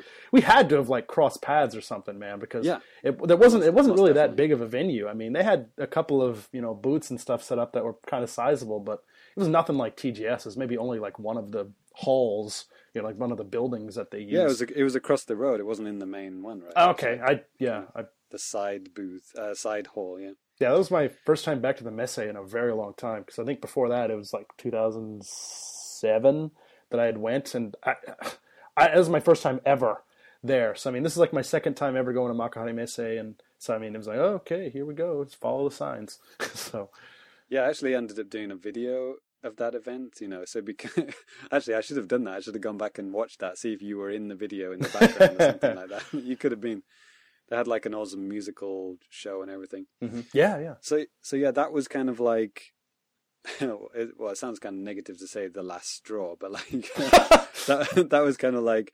Well, I I was invited on RFN, and if you got like I said, you go back and listen to two two seven. That was the last time I was on RFN as a guest, and because you know, I mean, I think I was on with Greg and Johnny, and obviously they had to stay up to like crazy late for to be on with me, and uh, I couldn't I couldn't do the whole show because you know staying up that late was just you know it was too much. And I was just thinking, you know, this is kind of silly, you know, like we got like all this Japanese news to talk about, you know, and we we can't do it with the RFN guys, and so it's like, why don't we just do our own show about Japan? And you know, me and Matt were kind of sending emails back and forth, like, you know, how would this work, or, or you know, how could we fill a whole show with like Japanese news? Could we do that? You know, would it be interesting? Would people want to listen to that? I don't know if they would. You know, it was very hard to gauge like how many people are actually interested in Japan, like Japanese gaming news and stuff. Like, you know, I hadn't heard of of 8-4 at this point, by the way. I mean, I think 8-4 probably existed at this time, but, you know, I wasn't aware of it. So I didn't know of any other podcasts about Japan. So, and um, I'm not sure if Matt did either because he never mentioned 8-4 at that point either. So we were talking about calling it like the Japan cast or something like that. I think that was the you know the the name that we were throwing around at first. And then yes, like like Danny said, a few months later, Danny joined uh, Nintendo World Report. Mm-hmm. It's like okay, we've got three Japan correspondents here. This kind of makes too much sense. You know, we've got to do a show like that. So um yeah, um March rolls around and uh, you know got talking to uh, Danny. I think this was actually the first time I spoke to Danny, mm-hmm. like ever. Mm-hmm. Like the show was the first time we spoke. Like me and Danny were chatting on Skype, you know, text Skype or whatever. But I'd never actually spoken to Danny. You know, never heard his voice. And then you know, we did the Skype call, and that was the show. You know, um, episode one, which we recorded probably like March eighth or something like that. Right. And then um, obviously it took me like a few days to re- you know do the editing and it was published on March 11th, 2011, which, as we've mentioned before, was the day of the earthquake. You know, the earthquake, and uh, so you know that kind of weird, crazy coincidence about you know the Famicast being born out of uh, the worst national tragedy of Japan ever. Yeah. so that's kind of kind of a weird, and never forget it. Yeah. So that was it. Episode one, 3DS Get that was the time when yeah, Matt and Danny got their 3DSs and I didn't. and and that was kind of replicated, you know, you know, what if four years later with you know me not getting my new 3DS. and I think uh, I think we even called the episode, you know, new 3DS get. I think uh, you know, four years later, kind of mirroring the first one. And you know, so yeah, you know, and, I remember uh, I remember when I first came on staff too, because uh, I think one of the things was like, okay, I was talking to Neil. He was like, "A, can you cover the last story? B, are you getting a 3DS? You know." And at the time, you know, 3DS came out about a month before it came out in North America. So I was like, "Well, I plan on doing these things, I guess." So yeah, sure, why not? And I could write about it and have fun, and you know, do all this stuff. So I was like, yeah, that was kind of just a great opportunity for me to come on, and then just yeah, like I said, it's doing the podcast, just kind of a a plus. And you know, you know, I was very, I was still very nervous about, you know, having this whole other show, um, you know, branching out, having its own RSS feed was kind of like, you know, well, you know, maybe no one actually listened to it. So we, we kind of asked the RFN guys if, um, you know, we could just tag on the back of them and to say, let's just call this a supplementary podcast. You know, this is like, you know, you've got the main RFN show, you know, that's your, your weekly dose, you know, that's your you know two and a half hours of Nintendo chat, and then it's like if you want to, you know, you can have a you can have a listen to the Famicast. You know, it's kind of like a bonus segment, but you know, it's a separate show. You know, you don't have to download it if you don't want to, if you're not interested. And that was just kind of like testing the waters, kind of thing. And uh, you know, amazingly, people seem to really dig it. So like, cool. You know, people seem to want us to do more of these. So um, yeah, it was. I think yeah, like a month later, we got around to doing another episode, and uh, yeah, so when we talked about the earthquake and everything, you know, the second one, because uh, obviously, you know, it, we recorded it before the the first one was recorded before the earthquake, and um, so yeah, and people were asking us to do more, so yeah, we thought we'd keep going. I mean, it was like I think the reason it was every month is because like you know we are all kind of like busy, and you know I thought Matt wasn't working for Capcom at the time, but he was still a busy guy, and it was kind of hard for all three of us to get in, you know, the same time, you know, to record at the same time. So. I wasn't busy. yeah. So Minoru, did you did you hear about the Famicast like? Because you were listening to RFN. At time, yeah, yeah, right? yeah, yeah. I, you... I I also listened to Famicast, yeah, as well as uh, RM, and uh, Radio Free Nintendo. So, so did you hear the first ever episode? Uh, yes, and actually I used it uh, in my class as wow. a material. oh god, I'm sorry about that. Actually, yeah, this kind of rings a bell. What what did you what were we talking about? What did you, you use? I hope it wasn't. Uh, uh well, uh, you guys uh, talked about uh, Japanese media. Okay. Yeah, yeah, yeah. Like TV. I, I like talking about Yes. Japanese TV, usually in a negative tone. yeah, yeah, yeah, yeah. Awesome. So yeah, um, that was kind of like the birth of the show. You know, um, that's why that's why until you know kind of recently it was always RFN presents the Famicast. You know, because it was always intended to be like a supplementary thing. You know, but that supplementary thing kind of went on and on and on and on.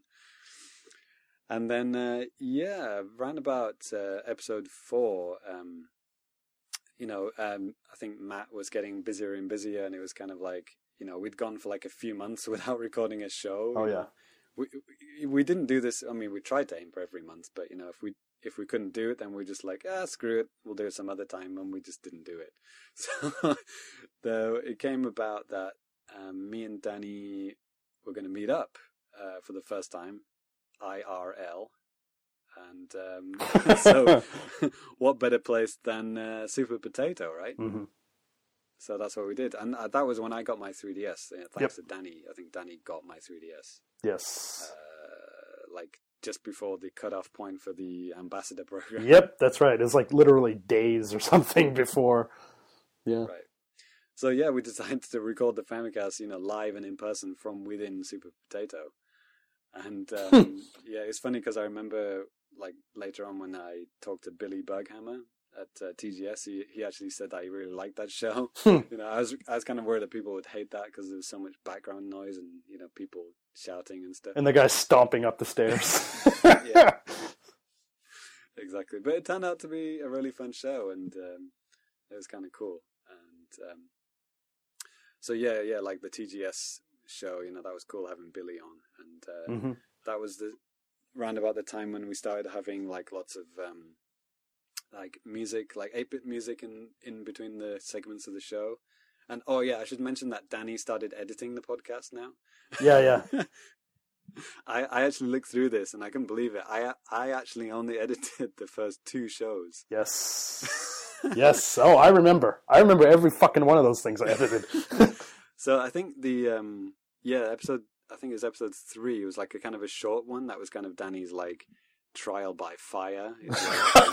You, you have to edit this one, see how you get on, Mhm. and uh, yeah, obviously Danny did a good job. So I think yeah I think that was about the time my son was born. right. And I was like, okay, dude, I'm not going to be able to edit this show. We're never going to have another Famicast. You know, if it's up to me to record, to edit it, you know, we're never going to have another show Right. ever again. And I think yeah, I just threw it out there to you. I was like, dude, look, you know, I can do this stuff. I'm pretty sure I can figure this out. And you know, I I edit on GarageBand on my Mac, and it's uh, I, I can't really speak to the new version because from what I've seen and from all accounts from everyone else, it's absolute shit when it comes to editing podcasts. But at least this old version's it's pretty good and it makes things pretty easy to put stuff together. So it wasn't really a problem doing it. Yeah, yeah, yeah, definitely. And uh, yeah, obviously Danny picked it up editing very quickly, and uh, he's been editing it ever since. Um, apart from the last couple of shows, Yeah. where you were absent. But yeah, apart Right. from that, pretty much every single episode. right.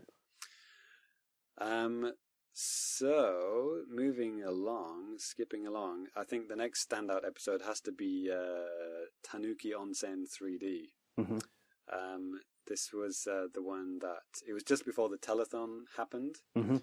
and uh, we got a kind of um, a rather bizarre life in Japan request to talk about onsens, and uh, I think we kind of like well, apart from Danny who dove straight in and uh, shared, shared all his sordid experiences. Excuse me.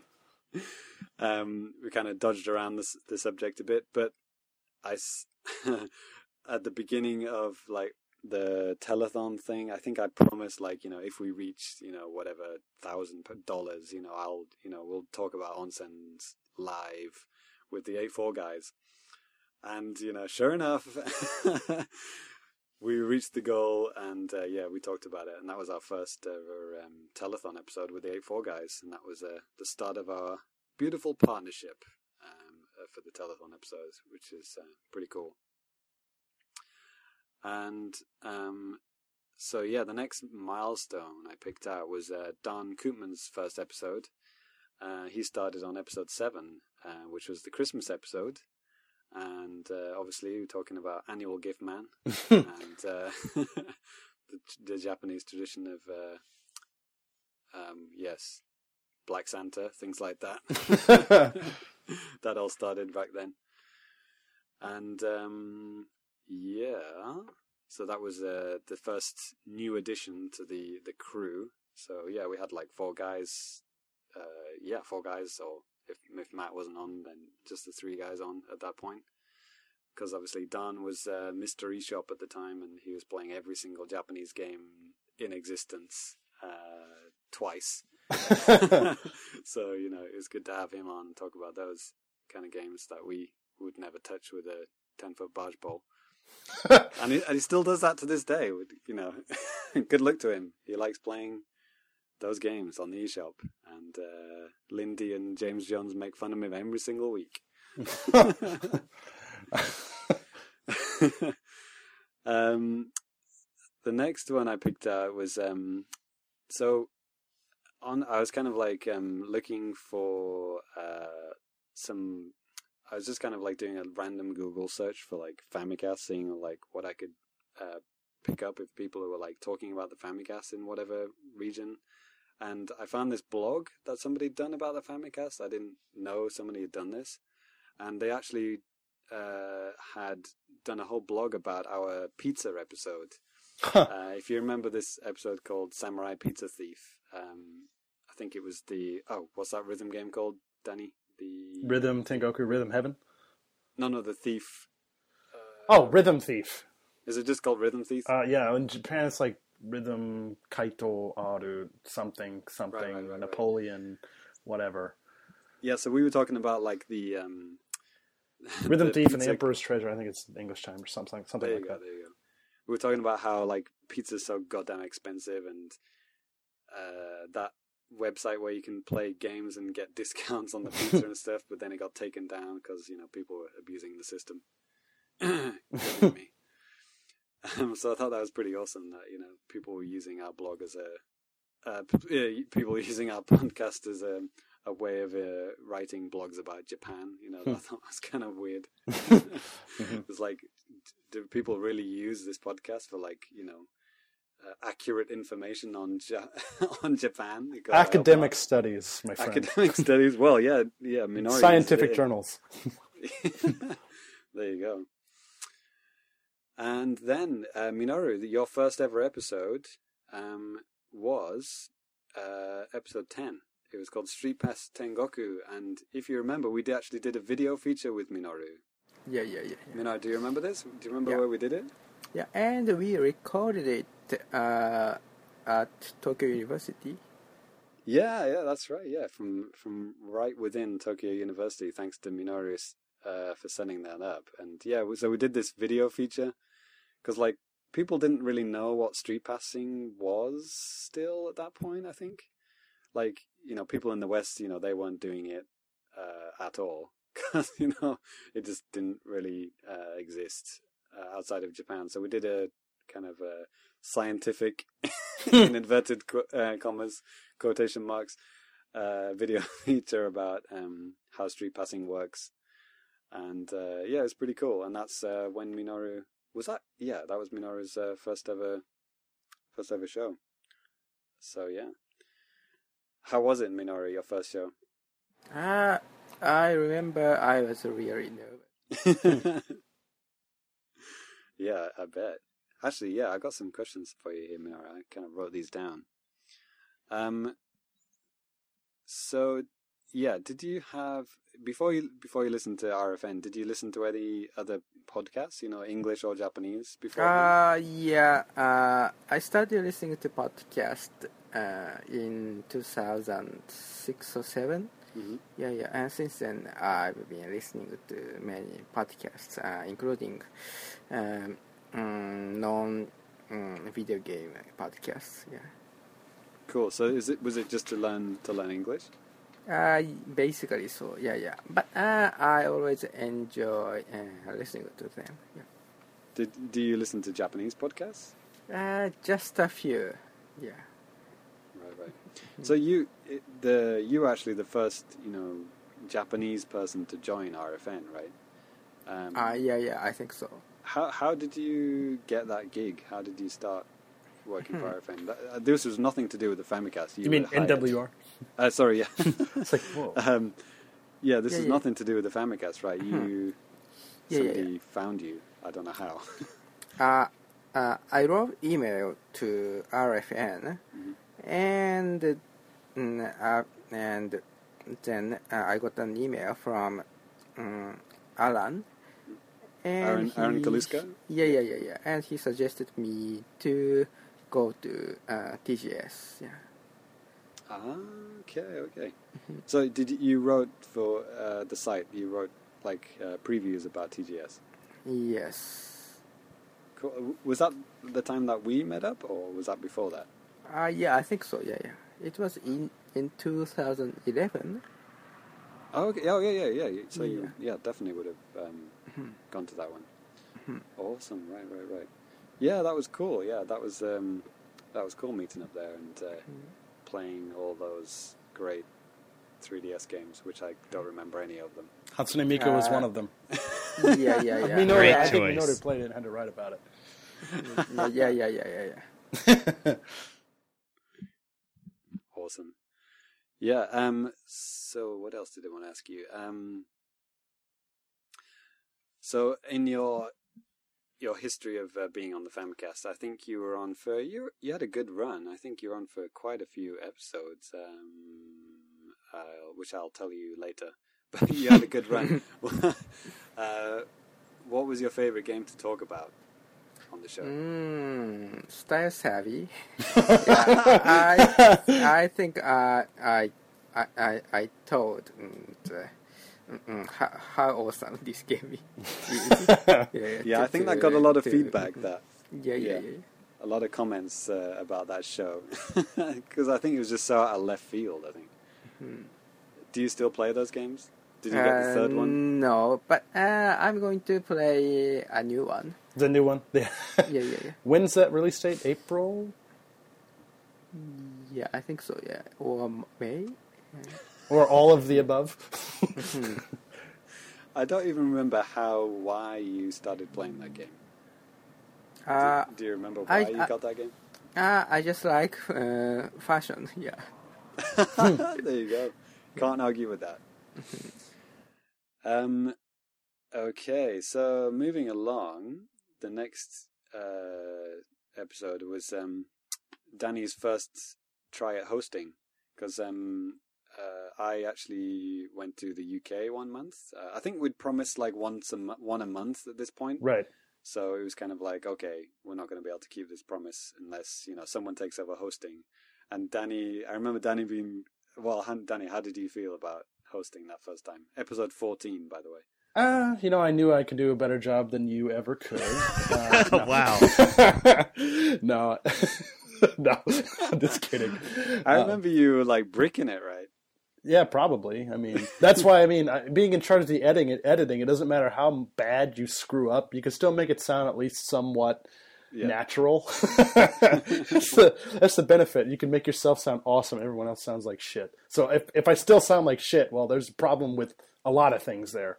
but no, I mean, no. Honestly, though, I remember kind of being a little bit nervous about it or or something. But you know, once I we got into the swing of things, it wasn't really a big deal at all. So. It could it could happen again. By the way, I'm planning on going back to the UK this year. So um, Oh God, no, no. well, no, no, doesn't. you you host anyway. dude. Yeah, I What's know. wrong with you? I know. It doesn't even matter now. Yeah, it was, that episode was called Obj- "Objection to English." So Uh-huh. I'm assuming you, you talked about um, Phoenix Wright or something. I think we talked about something about the legal system in Japan, how you're guilty until proven innocent. like really? Makes sense. Um, Awesome. Yeah. Um, so in making this list, you know, this is obviously the 50th episode, you know, well, also I thought, then I realized that, um, we'd actually done, fi- episode 15 was actually in two parts. Mhm, mhm. We actually did 15 and 15 too, because, Mm-hmm. you know, I wanted to make fun of the, um, the Final Fantasy numbering situation. so we actually did two. So actually episode 49 was our 50th Mm-hmm. episode, but I'm, I'm not going to count that because it just makes things too complicated. Hmm. so I'm counting this as one episode. But yeah, this this was the first time we ever did two episodes in one month. Mm-hmm. Um, because I think there was like um, maybe the first ever Nintendo Direct. I don't. something or something like that. Or there was like a huge Nintendo Direct that The- yeah. happened With- just after we recorded. Exactly. Regardless, there was a Nintendo Direct on top of all the TGS stuff that we were doing, so it just made sense to kind of do that that particular month. But Yeah, yeah, at, yeah. yeah, at the time, doing a Famicast more than once a month was something that I I You didn't ready for right. not really. I didn't think is. Uh, I mean, it's you know, I'll be honest. I mean, when I'm editing these things, it takes quite a while, and I try to put as much time as I can. Um, you know, making a quality product out, you know, out there, making sure it sounds good, and making sure you know music selections are interesting or fun or catchy, and yeah, I mean that shit takes time, you know. Um, so I'm, I Yeah. always always hope that the final product is you know something that you guys out there enjoy. You- in that uh, the second episode, the fifteen two, you talked about EX Troopers, Oh, yes. Bravely Default, uh, New Layton game, and Tomodachi Collection, Mhm, and Project Cross Zone. mhm. That's a lot of Japanese games that took a long time to come to the West, but, but they all eventually did, right? They all Yeah. eventually did. Oh, apart from EX Troopers, Well, which that's please never. understand. Yeah, that's exactly. That's all we can say about that. and then uh, skipping along, uh, we're going to Ty's first episode. Yeah, baby. Um, Ty's first one was episode 17 called Late Title Card, which is the actually the, the episode when I left and Ty joined because uh, I guess Ty was kind of my replacement, I guess, because we were going to be a man down for, you know, from what I thought was going to be two years from that point. Uh, it kind of worked out a little bit less than two years that I was absent. So yeah, um, obviously I knew about Ty from you know the the site, and um, I found out that he lived in Japan through through the forums. I was like, "Dude, you live Yeah, in Japan?" Yeah, surprise, I didn't know that. surprise. yeah. and um, yeah, I, I can't remember which forum thread we were. Maybe it was a Famicast forum thread. Uh, yeah, I think it, I think it was the the questions for the Japan crew thread. Right, right, right. And um, your questions were kind of like highly like knowledgeable about Japan. It's like you know, how do you know that? Yeah. and then it t- turned out you, yeah, you lived here. So, Yeah. So yeah, that was cool. Yeah, well, from my perspective, like, uh, well, I I, I didn't really listen to any podcasts, let alone the Famicast. That's fine. That's fine. As long as you don't listen to any of them. Yeah, but you know, uh, on the other, hand, maybe if I'm on it, I listen to it. so, um, yeah, I had no idea what's going on in the podcast world, but on the other hand, like I'm a grizzled veteran of NWR and its precursors, and you know, I I was I'm just happy to like show up, pal around, help out with coverage, and yet at the same time not have any real responsibility. so, so I think that's how I sold it to you because I think Ty was kind of like on the fence about joining. I was like, dude, you don't have to be a staff member. You can just like come and troll on the podcast and then that's it. And you were like, sign me up. yeah, sounds about right. Yeah. Because, you know, I was just worried about a huge um, void of, you know, trolling being missing with me not being Oh no, we we doubled down. yeah. So uh, Ty obviously took care of that um, very well. Now, now there's both of us on the show, so I'm, you know, I don't know if we have an overdose, but Never have too much. No. please understand. So yeah, and yeah, famously, Danny completely ignored me in that episode. That's why it was called late title because like I, I was like I was just beginning my master's course at that time, and I had this like huge deadline looming. I was like, okay, dude, I'll just come on for like the the second half, and then I I came in, and it's like Danny just totally didn't introduce me for like you know ten minutes. In my defense, I mean, yes, I did say hello, James. How are you doing? You know, maybe that type of stuff. So maybe in my mind is is fine. but we weren't recording at that I, point. I know, I know. I'm I'm well aware of this now. And and I'm That sure I was was just, hey guys, what's going on? Mm-hmm. As I ignored you too. There you go. That was yeah, and I think I do actually remember being late for like a deadline at the, after that as well. that was a great way to start my master's course. You're welcome. Yeah. So, um, I believe the first episode I was on it was actually for the TGS Yes. episode of that year, and it was like the first time I met Danny. And- Yep. And I, so I figured, you know, I'll play some games. I'll, I'll uh, give some impressions on the podcast. I'll meet up with Danny. It'll be fun because we have this uh, shared experience of being, you know, NWR people. And uh, I I wandered around TGS for a long time trying to find him because I, I, I was kind of dumb. I didn't understand his uh, instructions on where he was. so so like I, I would I was going up to random people like on MacBooks and saying, "Hey, are you Danny?" And they'd be like, "No, man." oh, you you didn't even know what you looked Yeah. like. Oh man, yeah, that would have been crazy. Yeah, but I eventually So found I- him, and we had a good time. Yeah. Yeah, yeah, yeah. We even came back here and we had like beer and yakitori and it was great. Yeah, and then So- yeah, like after the episode, he asked me if I wanted to be on regularly, and I said, "Sure, dude, I'm down." As long as I don't have to do any so I, work. I, did, I didn't. I didn't. Uh, I didn't com- completely balls up this uh, list. Then you, that was your first official show, that, but you'd had appeared as a guest previously, right? Gotcha. yeah. yeah, yeah. I like. It, I think it was like on the show floor, wasn't it? Like yeah, we recorded on in the, show floor. Right, Well, right, right, right. just Yes. off of the show floor. Yeah, but you can still hear the rumble in the background, so No matter where you are in TGS, it's It's a loud. yeah, madhouse. Exactly. Like it's so different from E3. I don't even know where to start. Wait, I do know where to start. It's packed shoulder to shoulder with nobodies. with multi-hour waits for games. Yep. E- E3 is not that. Um, so yeah, um, that was uh, the end of my first se- season of the Famicast, the first uh, seventeen episodes, and uh, I think I did come back for a brief segment on when you talked about how people came to Japan. Danny, do you remember this one? Yes. I think it was like yeah, episode twenty. Uh, you were kind of interviewing everybody about how they came to Japan. I Mhm. came on back for a little bit for that. Uh, that was cool. And um, yeah, oh yeah, Minoru, your ep- your trendsetters episode. Um, that was the live show. Um, Yes. Episode Oh. twenty five. This was the first kind of milestone. Um, I uh, I don't think was I did I call in? yes, I think maybe I called in and trolled you for a few minutes. hmm so yeah, Danny, that was yeah. How how was that setting up that live show? Oh. obviously I, I wasn't involved My in any of this. Christ, that was so. oh God, Uh, uh, Ty probably nailed it. He's like, dude, why aren't we just doing this? You know, on my Twitch.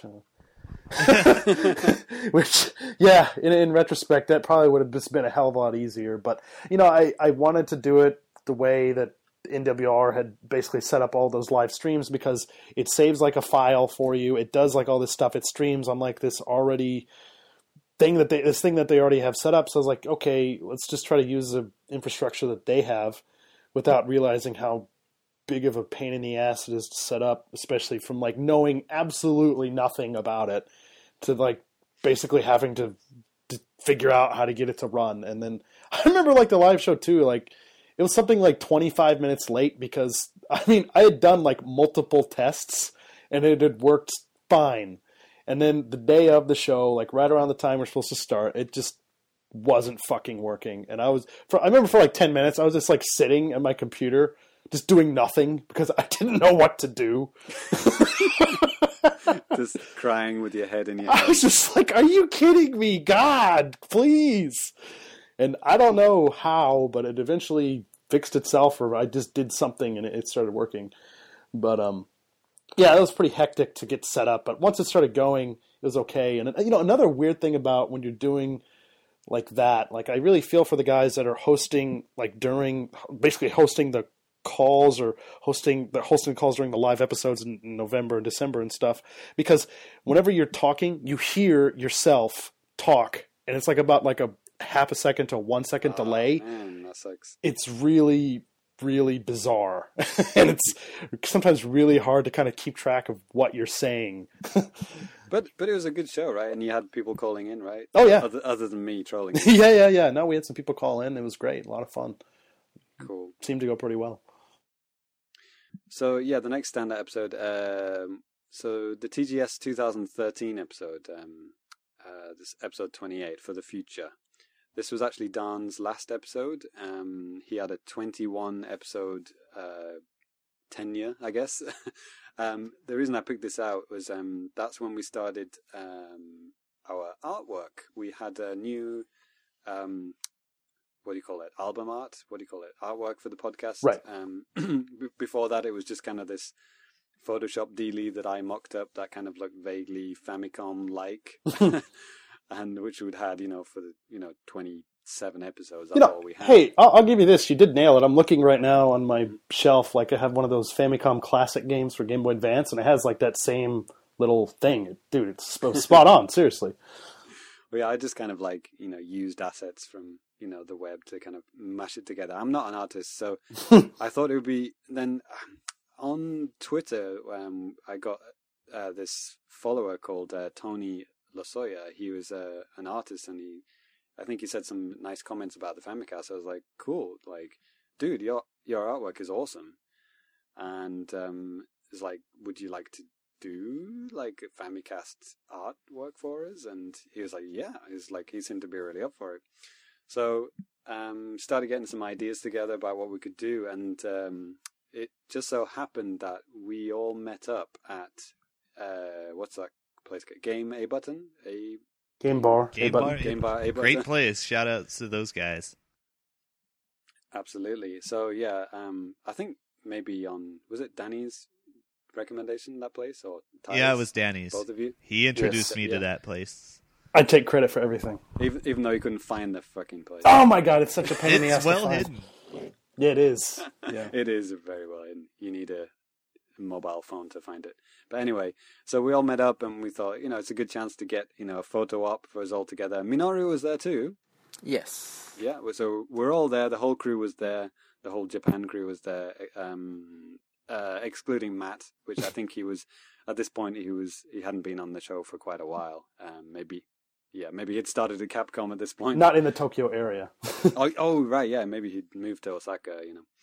So yeah, uh, as for yeah, as for talking right now, awesome. Uh, we all met up and uh, we took some silly photos outside, and I sent those photos to Tony. I was like, "Can you use these to like, you know, you know that what we look like? Can you make them into something cool?" And you know, I always like the Street Fighter, you know, Street Fighter Two, the classic Street Fighter Two artwork. Um, and I said, you know, use these as like uh, as a start off point and uh, see what you can do. And he came back with, um, you know, the artwork.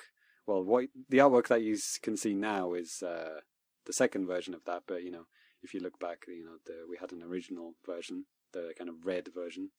So yeah. Anyway, um, I interviewed Tony um, earlier this week, and uh, this is what he had to say.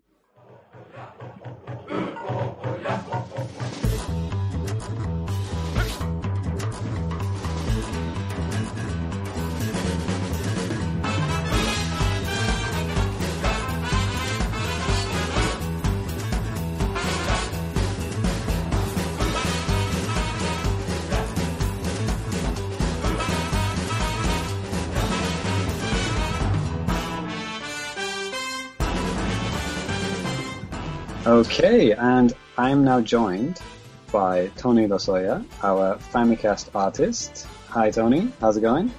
I'm doing good. How are you? I'm good, very good, thank you, and thank you for joining us on this little side segment. No, well, Uh, thank you for having me. Absolutely. So yeah, I thought I'd um, interview Tony, so to speak, and uh, ask him a few questions and um, get a little bit to know our Fami artist, our resident uh, artist on the show here. So people may know that uh, uh, Tony actually drew the artwork. Um, he's actually drawn two, um, actually no, three uh, pieces of artwork for the show. Um, Yep. the um, the first uh, well we had a long running kind of basic artwork that I threw together in Photoshop very quickly, but then um, uh, I became aware of Tony's work and I thought it was pretty awesome and uh, you know, Tony obviously was listening to the show. I was like, okay, put two and two together. We've got an artist listening to the show. Let's see if we can uh, draw something cool for the show. And Tony was um, kind enough to uh, do that for us. And the uh, awesome artwork that you see on the show is um, done by Tony himself. So, Tony, I'm going to throw a few questions at you, and uh, please answer. Please to be answering. I'll do my best. Here we go. So, yeah, I thought the first question, uh, an artisty kind of a question. Um, do you have a favorite artist? Uh, yeah, uh, not just one. I have a few. I'll say uh, Yukito Kishiro. He's the artist behind uh, Battle Angel Alita, the manga series. Okay. He's probably So- the number one. I'll say number 2 Mhm. was pretty big for me is uh, Katsuya Terada. Have you Okay. heard of him? I haven't heard of him, but I'm. I'm like the worst person to ask. But yeah, Yeah, what, did, and, what uh, does he do? What is he famous for? Uh, He does. Uh, he did. A, he does a couple of manga series. He did one of uh, Monkey King and Dragon Girl, I believe. It was one of his art books. I'm I sure there are listeners who've heard of him. Yeah, he also did the artwork for. I want to say the first Legend of Zelda, Oh, you're right. Okay, cool. like in the uh, manuals for it or something like Right, right, right. Yeah, yeah. Now you're talking my language. Okay. Yeah, either the, yeah, either the first one or it was. Um, Link to the past. that's it. Yeah, I think he did the artwork for that. Okay, cool. Yeah. So, w- would you say those those guys uh, what inspired you? I mean, have you have you been drawing since you were a little kid? And yeah. but when did Yeah, you become are- when how, how when did you become aware of those? When did you learn those names? Well, those are kind of uh, more recent. That was in the last Okay. like ten years. Okay. Uh, I think um, okay. I guess like the earliest one would be uh, you probably I guess you definitely have heard this one. Mhm. Uh, Akira Toriyama. Okay, yes, uh, Dragon Ball, Chrono Trigger, that guy. Yeah, yeah. Uh, first uh, heard of him when I uh, started watching Dragon Ball, like back in the Mm-hmm. mid '90s or so, and uh, Dragon Ball Z. So, So, I would, would you say they inspired you to to kind of your yeah. your art, your style that you have today? Is that kind of what inspired you? Yeah, definitely. When I was younger, I did a lot of uh, Dragon Ball Z fan art Mhm. and stuff like that, and then it kind of melded a bunch of uh, various styles, kind of a, almost kind of semi-realistic sometimes. Kind So- of molded into my own. So you've been in, interested in Japanese artwork for a long time then, like since what, like elementary school? Yeah, yeah, definitely. Especially uh, in uh, Cartoon Network is a network they have in uh, America. hmm They used to have a block uh, called Toonami, and they showed a bunch of anime on there. And so after school, I'd come home and watch a bunch of anime, and that's what inspired me to draw a lot more. Nice. Badly dubbed, probably. Yeah, well, yeah, I didn't know any better, awesome. that. That's cool. You probably know. You've probably known about Japanese stuff longer than me, and you know. Oh yeah, Uh, I didn't. Also, I remember Evangelion when that first came around. Mhm. That was, that was awesome. That was an amazing one. Cool. So are you are you still watching anime and reading? Do you read manga like to this day to like Oh yeah, stay, stay definitely. current? Yeah. Cool. What are you reading? What are you reading or watching at the moment? Um, watching right now is the uh, anime adaptation of uh, Parasyte, Mhm. which was a uh, I think a mid '90s manga. Okay. That's the most recent one. I haven't read manga in a while. Okay. So obviously, then the next question will be: Have you actually been to Japan? Uh, unfortunately, I've not. I would love to, but yeah, I have not done that yet. I guess it's the cost, right? It's a it's a pretty Yeah, expensive well- expensive trip, right?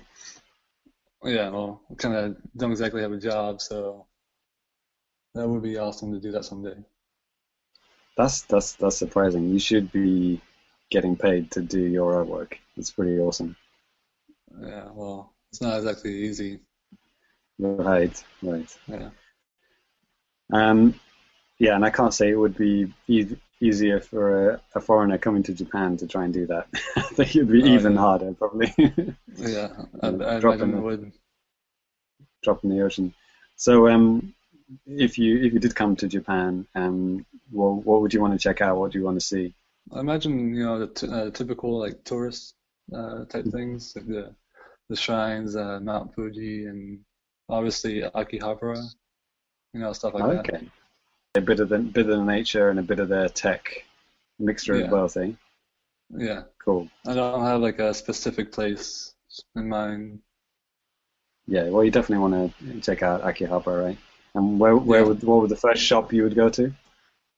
Ah, what was it? I think This is uh, Super- testing your. There you go. uh, super. ahead. I think it's called Super Potato.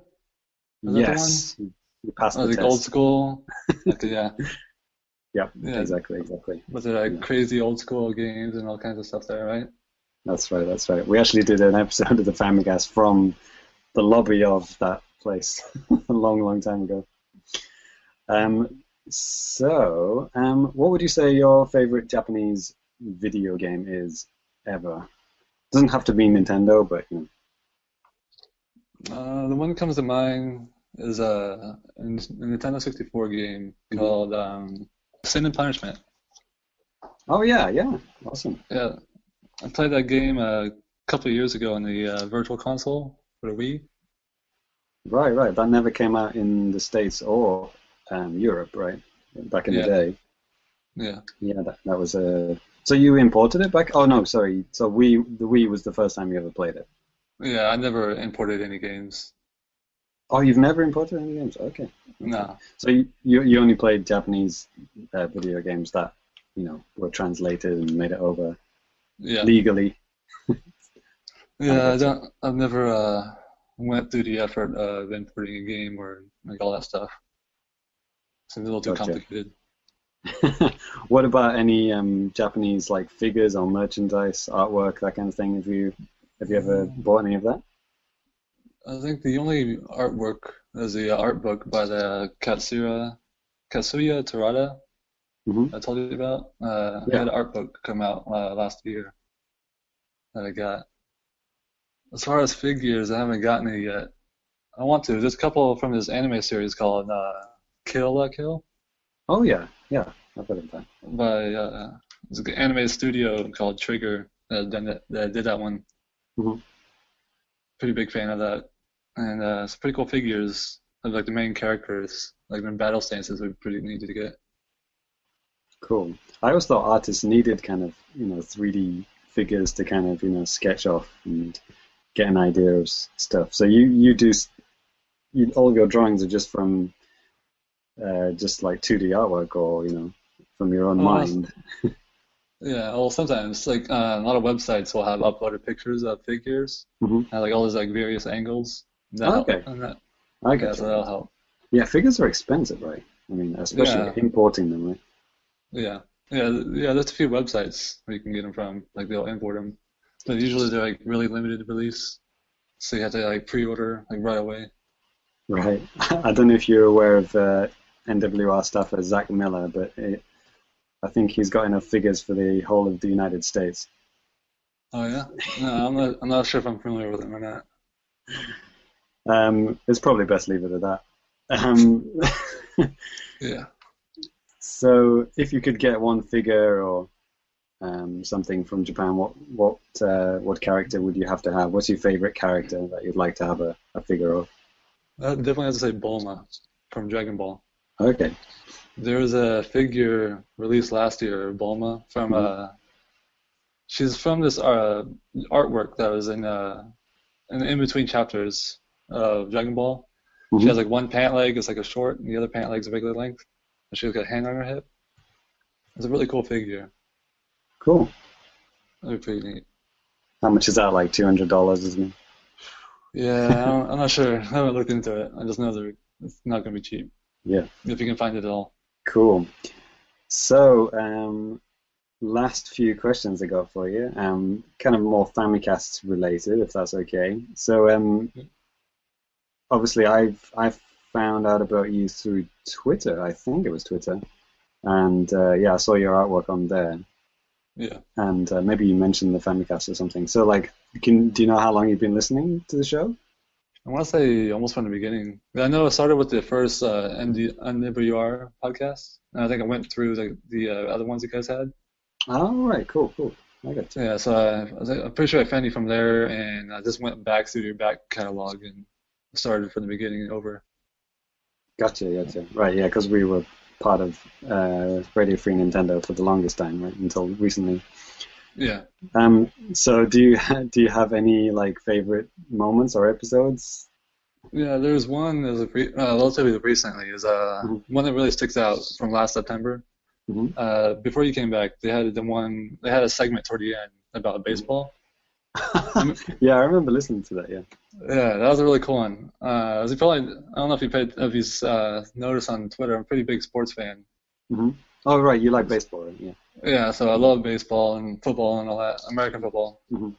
And uh, they had a pretty cool uh, segment about what uh, what the games are like there and what the concessions they have and the rules and how they're different and stuff like that. It's pretty cool. The, like beer, the beer girls, right? That's what you're talking about. Yeah, I think uh, what was I like whiskey? I think. yeah, think yeah. I- Whiskey they- yeah. That was pretty neat. It's pretty cool to see how how different it is, how the games can end in ties, Oh, yeah. and how they yeah, and how they have like specific like cheering sections where they coordinate the cheering or something like that. Yeah, yeah, yeah. That's true. I, I've been to a basketball game and they, they do that on those too. Yeah, that's okay. That's one thing um, I was thinking about. If I ever went to Japan, Mhm. definitely gotta check out uh, baseball. Well, you chose Danny a Danny episode, uh, episode which I didn't host as your favorite one. So yeah, obviously you failed at that question completely.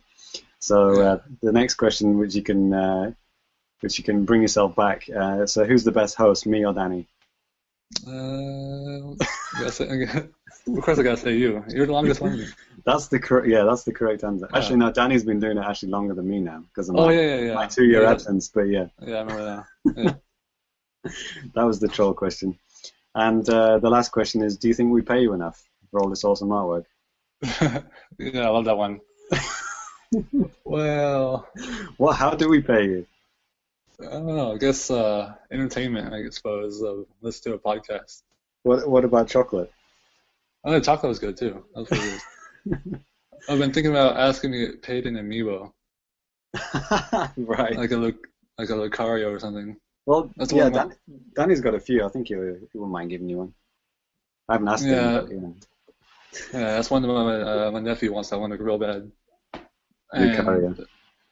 yeah, the freaking amiibo situation. I'm not really big on them. I only wanted Samus, Mhm. but the amiibo situation in America is like ridiculously low, and only and only the specific stores have like whatever one. Okay, well, yeah. Um, without asking for Danny's uh, consent, I'm going to say, yeah, he's definitely going to get you an amiibo. Oh, yeah, yeah, I appreciate or, or he might edit this bit out, and then the, no one will ever know. Yeah, Awesome. So, Tony, thank you so much for coming on and talking to me, and uh, thanks for being a part of the the Famicast history. Obviously, your artwork uh, will live on and will be part of the Famicast forevermore. And uh, yeah, keep being awesome, and thanks so much. All right. Thank you. Thank you for having me. Later, dude. All right, bye.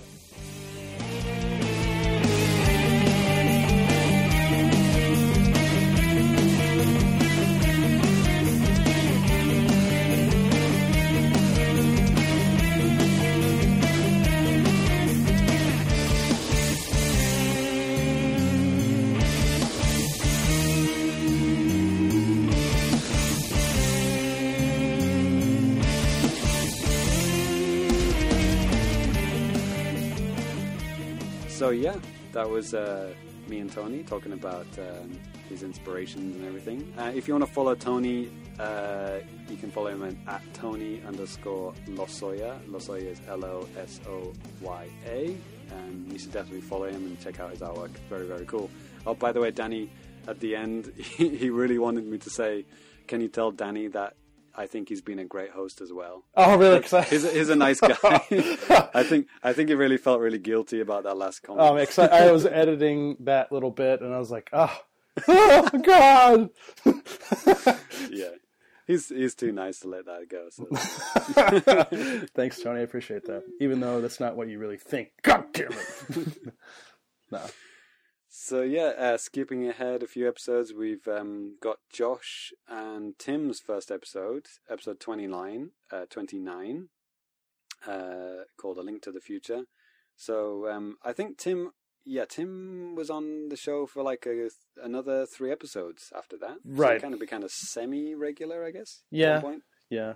It you know, Tim got kind of busy with just doing this or that and stuff, so he just, you know, wasn't able to be on the show and even now, I mean, I still talk to Tim, you know, quite a bit. He's, you know, still good friends and stuff, but yeah, you know, just busy with life and stuff and Yeah, Um, but he did a good job for those those four episodes. I Yeah. yeah, yeah, yeah. And then he talked about some like interesting games that I didn't even think about getting, like one of those downloads, you know, DL series, simple DL series games that was about. It was like a shooter or something. I could have swore it was part of that series. It was really weird, and people had like purple blood that looked like jam. If if you um, look on the Famicast's uh, the the Famicast podcast Twitter, we can find Tim's uh, Twitter account on there as the people that we follow. Mm-hmm. But I don't. I think think famously Josh doesn't use Josh- the, in, the internet. Josh is off the grid, man. You're never going to find him.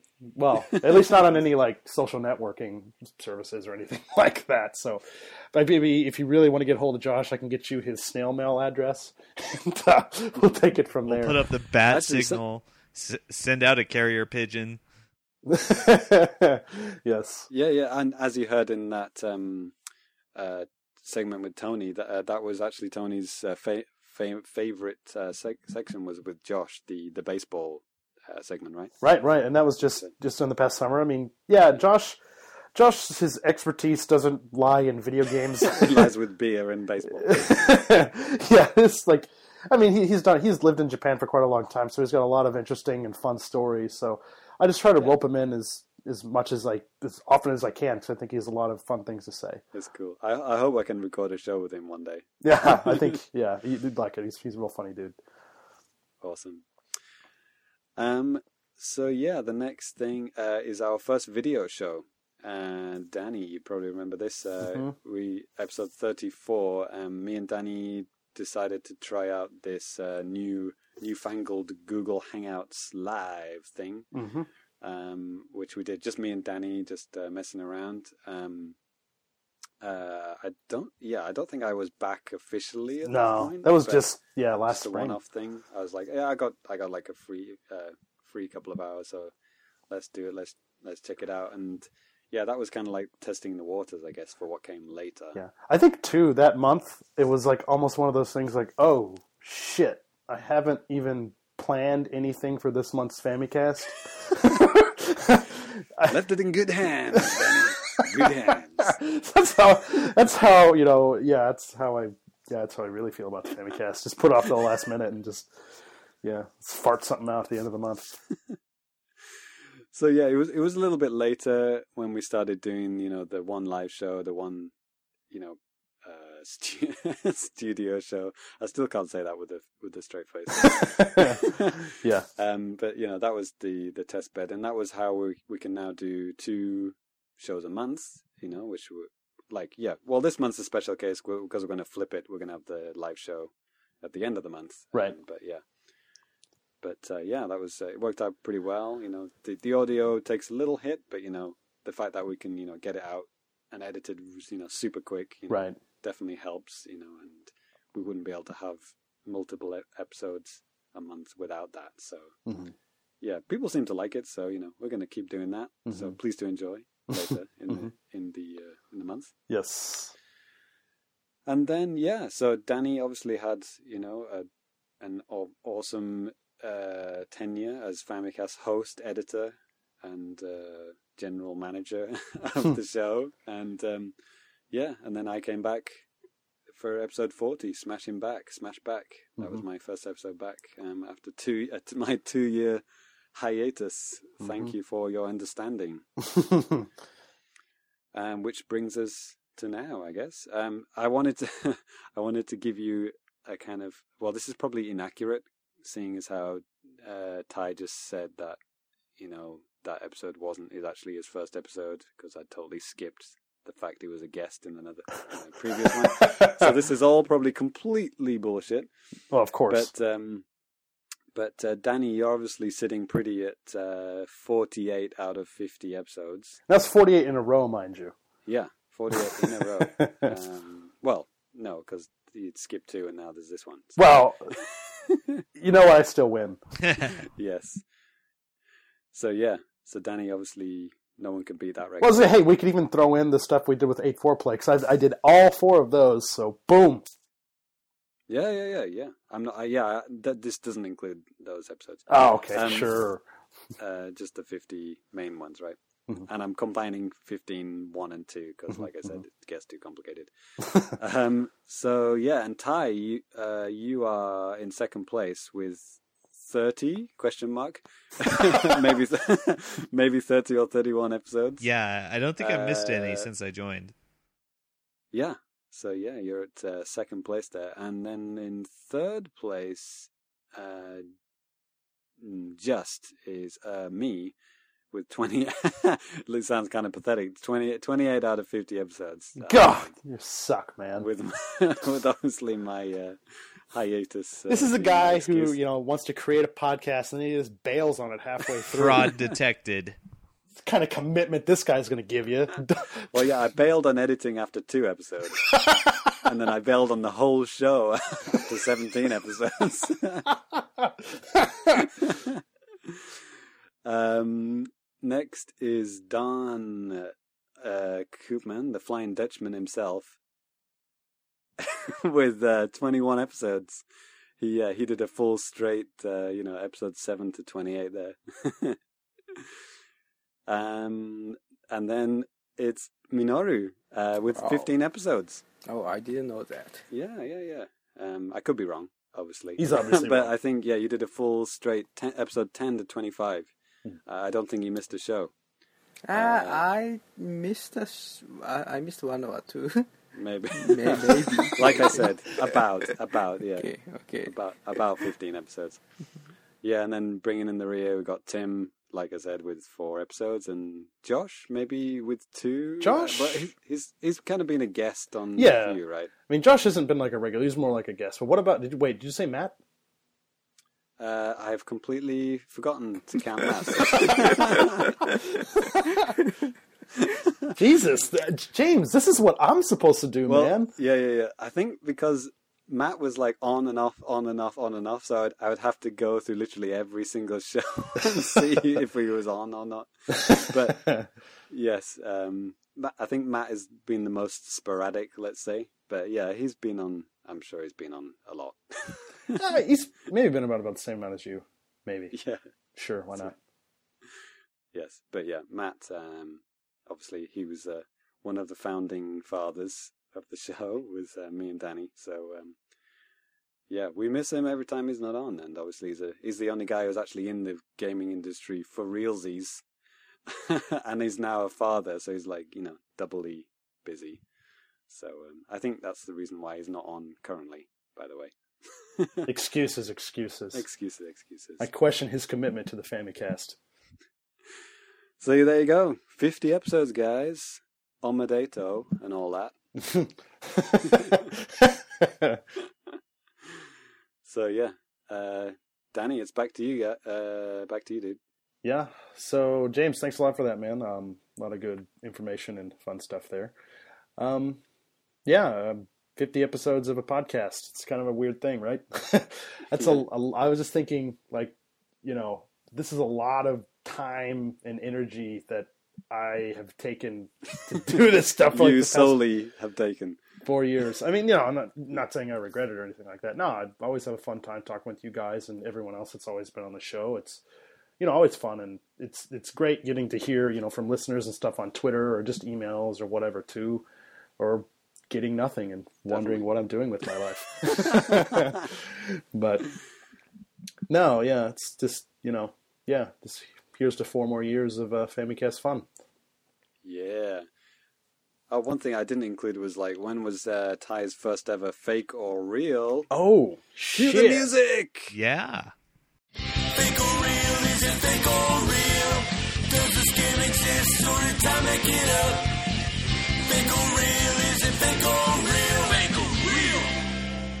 So, yeah, Ty, go ahead and take it away, man. All right. This is the return of Fake or Real, where I describe a video game that has been released in Japan, and there's an equal chance of it being, you know, legitimate, a game that actually exists, and there's also a decent chance that I made it up. I think Minoru might have the advantage. Yeah, here. I'm very curious Yeah, to yeah, see yeah, how he will do. home turf advantage. Yeah. yeah, Mi- Minoru, have you been playing at home, so to speak? Ah, yes. Uh, yes, yes. All right. How do you feel co- How did you do? Yes. Do you feel confident? Minoru, how good are you at this game? Uh, I'm not so good at it. yeah, yeah, yeah. Yes. Actually. All right. Okay. So, to recap, I'm going to describe three games, and I'm going to flip a coin uh, preemptively to to see if I choose from the real stack or the fake stack. And God help me if I made up a game that turns out to be real. it's going to happen one of these days. All right. By the way, Ty, Ty, ever since you started doing the flip the coin method, you know my my um, method doesn't work. You know, I always used to go like fake, fake, real, or real, real, fake, but that doesn't work anymore. Right. So I'm nervous. Yeah, like the first or second time I did it, I got like three real ones in a row. Statistically unlikely, but still possible. All right, I am flipping as soon as I decide which side is real. Okay, this I'm flipping a Japanese 50 yen coin that has a hole in the middle. Wait, is that fake or real? you never know. All right, here we go. Okay. So uh, the first one oh Okay. This is a game where you are Alice of Wonderland fame and you play card games against animals and furniture. Of course, it has to be furniture. Hmm. Well, there've been plenty of games based around Alice in Wonderland, right? And it's definitely popular in Japan. People know about that story. So there's a good chance this is real. So if I may go first, I'm going to say real. Yeah, um, I guess I'll go ahead and go second, and I, I will say this is real too. Uh, me too. I think it's real. Okay, the results are in, and it is in fact real. You guys Okay. did well. For a bonus point, guess which platform it's on. Uh, Fam- uh, Famicom. Super Family? Xbox. Ho, ho, ho. Xbox. Bing. Good guesses, but it actually came out on Nintendo 64. Oh shit! Yeah. So somebody spent the money to manufacture a cartridge where you, you play Trump. so that kind of blew my mind. All right. What's the ti- What's the title? Um, it's some crazy title. It, Okay. it definitely has Waku Waku in it. okay. Waku. Yeah, I looked up a video earlier today. Like I didn't believe it was real. So I'm pretty impressed with you guys. Minoru, Minoru, how would you translate Waku Waku? Oh, mm, exciting. Has to be a heart pounding. Super Exciting. exciting. All right, so everybody has a point on the board. And we will move on. We're all winners. Yeah, good job. good hustle. All right, I'm flipping for the next game. All right, all right, let's see. Okay. Next game. This is a zombie shooter starring AKB 48. You rescue and or shoot the AKB 48 members. Oh, I actually know this one. well, don't It's on 3DS. It's that. No, I think uh, I went to an arcade recently, and um, I think it's called like ah, it's called like Idol Zombie Shooter or something like You that. You know, you're It's- just giving us the answer, or you're misleading us. That would be a bold Well, I- I- strategy. so I can win. Yeah, yeah, yeah. I totally played this game. Slash, didn't play this game. I, I, I th- oh man, is it though? I think it is. And it is, you're not actually shooting them with bullets. You're actually shooting them with like an antidote or something like that. I think that's the story premise. The premise of the story. maybe, maybe I just swapped out the band with Aerosmith. Um, if it is the game that I'm thinking of, and it is that one that I saw in the arcade, then I'm going to say yeah, real. I'm going to say no, it's not real because James is deliberately trying to mislead us. He's got to get those troll points up on the board. yeah, yeah. Damn right. Fake. I think it's real. And if I remember correctly, I've heard of it. You guys are collaborating against me. All right, all right. So, results are in, and this game is real. Yeah, it's Booyah. pretty recent. Booyah. I I thought if you'd seen it, it'd be fresh in your minds. nope. I never saw it. Yep. or you would assume it was a trick. yes. As one does. Yeah, I mean, you know, I could probably uh, join a podcast for Japanese people and tell them about the Aerosmith gun shooter, and they might believe it was fake. So is it is this the, the one I was talking about? Like the way you're shooting antidote Yes. pellets at people? Yeah, there's there's some pretty good YouTube videos of this game. All right. Yeah, that's weird. What do you know? What the the his title's called? Mm, not off the top of my head, but you know, Oh, it, it is incredibly easy to discover for yourself. If you just Google AKB zombie game. Hmm. All right. You know, I usually leave the titles out, you know, to d- description, Right. right? Sure, right. Sure. Just try to Google proof this as much as I can. it, it won't work.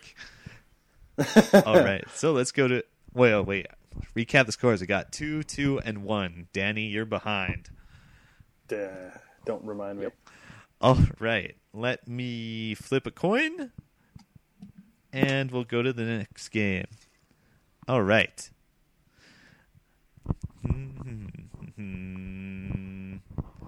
Okay. This is a Japanese arcade version of Half Life with zombie houses. You you can tell they are zombie houses because of the big signs that say zombie house. brilliant.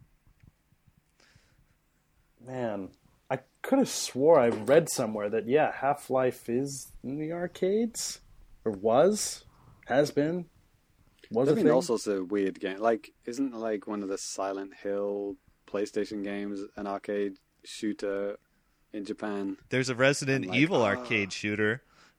Yeah, From yeah, yeah. back. I think I played that one. Yeah. You got like a machine gun, like a real machine gun. Yeah, thing. and it's also the world's biggest joystick. Oh yeah, it moves like you push forward. Yeah, it, you know what I'm talking about. Yeah, yeah, yeah, yeah, yeah. But the Half Life one, hmm. Half Life, Half Life one, Half Life two. Or are we not allowed to know that? No- Well, according to the description I wrote earlier, it's a Japanese arcade version of Half Life, so I'm just going to say that can mean any Half Life. Hmm. Right. Hmm. I think it's fake. Uh, it's a fake counterpart of uh, the AKB48 zombie shooter. Huh. Yeah. Um. I don't know. These are. It's weird how these are like all arcade games. Th- That was just luck of the draw. No, well, the Alice game was a Nintendo 64 game. yeah, Right. oh yeah, which started off as an arcade game, probably. I don't think so. Maybe. Uh, I'm going to say real because there's been other kind of shoot, first-person shooters in the arcades, so why not? Why the hell not? Why the hell not? Wouldn't Half-Life be an arcade game in Japan? Okay. Yeah, that makes sense to me too. I'm going to say real. Minoru. you can just be wrong or right. All right. All right, let me tell you about this. The answer is real. Cool. Oh, Oh, yeah. Hey. I tried to throw you off with the, the bit about the zombie house. okay, so and the J- Japanese So it- it really does say yeah, that. yeah, in the Japanese arcade version of Half Life, you can play the story mode, and there's also like like a survival challenge mode or something, and it does have zombie houses, and they are labeled boldly. Zombie house. Well, at least you know not to go in that house. All right, yeah, yeah. so James, you Should we got hey, all uh, three right, yep. and then two points for Danny and Mino. Mm-hmm. I'll take a tie for last place. yeah, and another statistical abnormality, or my coin is broken. All three of those games are real. Yeah. Jesus. Get your coin fixed. Yeah, man. like I What's spent all this time like inventing these fake games. And and if we do another one, and it's bound to be fake, right? By the law of statistics. Mm. So, uh, yeah, save that for next next episode. No, no, that's the gambler's fallacy, bro. Get good at game theory. It'd be cool if we could do this at the live show, and like the listeners could like take part or something. Yeah, that'd be cool. I'm down. You hear that, listeners? If you want to take part in Fake or Real and win real prizes provided by Danny, Ah, yeah. Yeah, Amazon gift cards for fifty dollars. yeah. yes, anything from the Club Nintendo, uh, from J- Club Nintendo Japan, That was- Danny will get it for you. Ever been released? Anything? Yeah, no, but seriously, yeah, we should try and do that. Yeah, dude. Yeah, I'm down. Yeah. Awesome. Phone your parents, Ty. Yeah. Yeah. Sweet. Well, Ty, thank you so much for another fun and exciting game Oh. of Fake or Oh, it was my pleasure. and yeah, look forward to that. Uh, maybe we'll get this going on the next live show. If not, the next one. I mean, we're basically doing like two live shows in a row after this. so, um, yeah, you can probably hear that sometime in the very near future. So, we're going to go ahead and take another quick break here, and then we're going to go ahead and hit the feedback, and then we're going to go ahead and close out the show. Yeah, boy.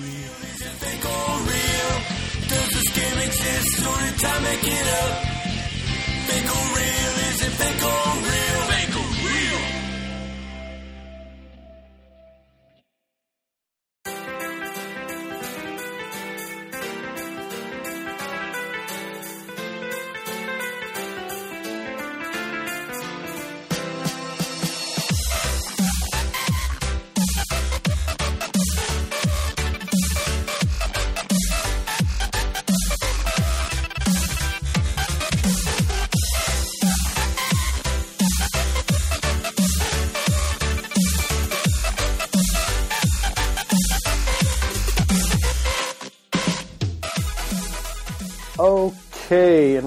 back. Like I said, we have some feedback here, and uh, if you want to get a hold of us at the Famicast, there are several ways that you can do that.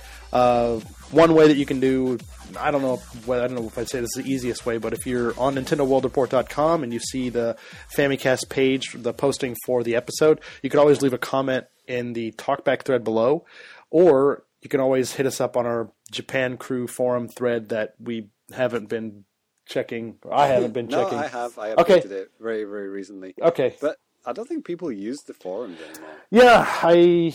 Are the forums now They're dead? yeah, Ty? they're very dead. Oh, Okay. Dear. Never mind. Well, since the forums are dead, or if you you don't like the forums, you know Twitter is not dead, so you can always email, email is also dead, so Yeah. it's pretty much only Twitter now. yes. If if you want to get a hold of us on Twitter, we are at the Famicast. Um, no Z's, no T. Well, yes, there's a T. There's no T in V, no T. according to Danny Bivens. or at the end of Famicast. Uh, but I can guarantee you there is no Z. So, so uh, look us up there at the Famicast. If you want to send us an email, that's at Famicast. Or wait, God, Famicast at NintendoWorldReport.com. Uh, you can send us an email there with anything you like. Uh, yeah, like just can I- Famicast Twitter alerts go right to my phone. yeah, And maybe you guys too. I don't mine know. too. Yeah. Awesome. But I think we'll just go ahead and get started off with some of the feedback that we have uh, here. Um, we put out a call to Twitter for you know any of you guys is like uh, if you had any favorite episodes or favorite moments from the Famicast, and uh, we did have a couple of different things. Let's see here. Well, um, first of all, thanks to Alex Osborne who um, said that we he loved the episode 49, which unfortunately Danny wasn't on. Um, fine. That was the, the one where we talked about uh, Famitsu. Uh, he said, "Yeah, another fantastic episode," and that got a few retweets. So thanks, Alex. No, I, I you know I, I did listen to the episode. I thought, actually, those two episodes I was not able to make it. I thought you guys did a fantastic job. Natch. So, um, yes. So, in terms of feedback for episodes and favorite moments, uh, the infamous Mr. Russ Greeno sent in on Twitter. As per your request, my favorite moment on the Famicast was Dan uh, was Don reciting his first few minutes in the USA. Poor Don. I know. Oh, I- yeah. it's like just think about every awful stereotype you hear about American people, and this is like the first people he met in like the first however many minutes he was in America. I mean, Wow. How did I miss yeah. this? I'm trying Quote: "Get out of get out of my way, you piece of shit." I think that was the uh, the first thing you heard in America. Yeah, I don't know. He's just getting you know getting off his plane or whatever, kind of going to his hotel, and yeah, get out of my way, you piece of shit. I mean, yeah, I mean that's pretty bad from U.S. Customs as well. I, I don't think the customs officer said that to him. No, I just wanted to. That was the same joke I made on the sh- on the show. oh my god. Sorry, Dan. Yeah. No. Um, oh, Danny, by the way, you missed um, at Freeze Star. Um, oh, okay. his his comment. Um, he, he the the last couple of com- uh the last two shows I used um clips from these um this video from Maximilian Maximilian Dood. He did that uh, famous Iwata impression, hmm hmm and uh, yeah, I think he appreciated the um the end clips of uh, the last couple of episodes, which Oh. I I slipped in. Which I don't know if people missed it or not. I I thought it was fantastic. I loved it. Especially the uh, the Pokeballs. yeah, yeah, Benny's Pokeballs. yeah. I thought it said Danny's Pokeballs. I was like, that would have been even better. yeah, and I was like, what the hell is happening? um, okay. Um, let's see another one from Dread Pirate Stone. Some of my favorite Famicast memories have always been when Minoru was on. Hope he returns for Famicast 50. Well, speak of the devil, and he shall appear. Yeah, There thank go. you. People love Minoru. It's a shame Minoru can't be on every episode. Oh, sorry about that. Yeah, yeah. I don't know why we're still paying him. right, get him off the uh, the the payroll. Uh, It's too complicated. So, James, you said there's a couple of other ones. Oh yeah, uh, we just got you know during the sh- during the recording. Okay. Um, first one is from Justin Wiley, Mhm. And he says, "Omedetou gozaimasu, Famicast. Here's to fifty more." Hey, sweet. Thanks, Justin. And uh, the other one is um, from Addison Webb. Mhm. Um, he says, "Congrats on uh, Famicast 50. Famicast was the first podcast I ever listened to, Whoa. and remains my favorite podcast on the web. Thank you for 50." Wow, That's some pretty high praise. the first podcast ever he ever listened to. I paid Addison 50 bucks to say that. yeah. Oh, you just ruined it, Danny. That was supposed to be a secret. yeah. nah. That's it. oh, actually, um, Addison actually talk. Now we're on the uh, Addison section. Mhm. He's he's actually an uh, NWR staff member, by the way, in right. case people didn't know. Um, he sent this awesome email to me, uh, Oh. which he, which he's got, which he'd got from, um, uh, I think it was like a like a Japanese online game store. Right. He bought he bought a new Nintendo 3DS um, when they first came out here. I think maybe probably like October November is when he got it, and he it was some website I'd never heard of, but it was Japanese. So I was like, well, you're probably maybe safe. Yeah. So And this, he got this email back from them. He said, uh, "Much greeting from Japan. Hello. Thank you for the purchase from our store. You do not yet write feedback. Does the item not yet arrive? Possibly. We are very anxious. When have problem, please do not hesitate to contact us. We wait for good answer. Best regard, BBCG Market, all staff. Please understand. That's adorable. yeah. I, I also I didn't know Iwata worked for that company, so uh, there you go. That's, that's awesome. yes. Yeah, thanks for forwarding that to us, Addison. Yeah. That's fun. Great bit of uh, English Yes. Yes. or as e- everyday life for us in Japan. Well, yeah, you know. Yeah. So It's a wrap. That is a wrap. So we'll go ahead and take one more quick break and then we'll close out the show with our Twitter handles and all that nonsense. And also stick around at the end of the show. I have a special bonus segment at the end that uh, I don't think you'll want to miss. More on that after this break.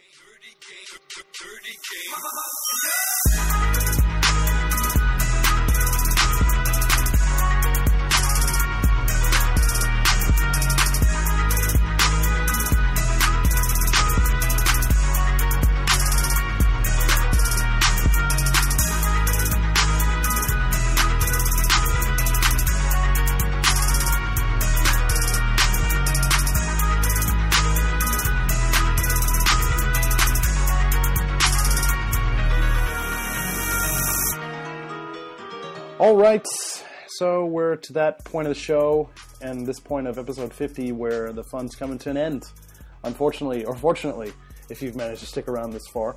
Um, so if you want to follow me on Twitter, I or not, then, then just no stay away from this Twitter handle. Uh, I'm at Danny Biv, D A N N Y B I V, and this is awesome. I'm trying to pull up my Twitter on my phone, it's not loading up. Okay, I'll go. I'll go while you're sorting out your phone. Um, so I just tweeted a picture of the Famicast Mario Kart 8 tournament. Uh, just a picture because you know, obviously, there's that bullshit code to enter in if you can't find it.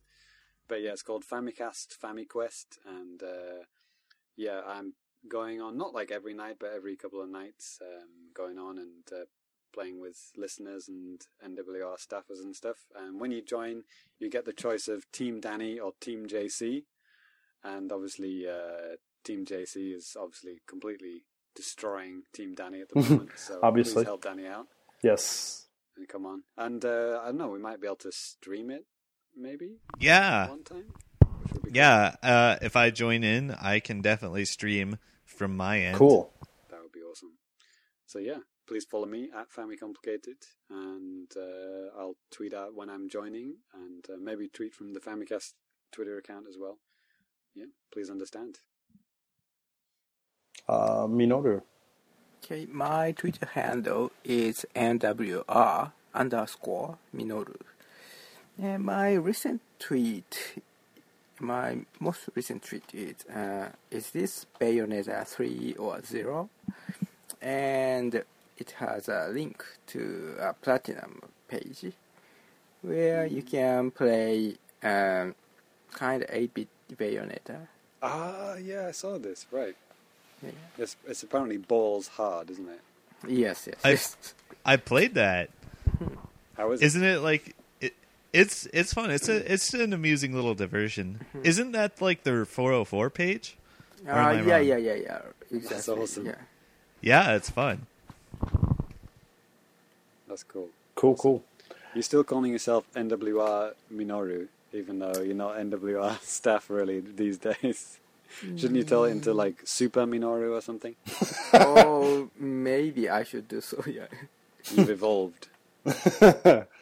yes, Danny, have you sorted yourself out yet? Or kind of. Okay, yeah, this is fine. But uh, Ty, how about you just go ahead and go? I, God, I don't know what's happening. Jesus Christ. All right.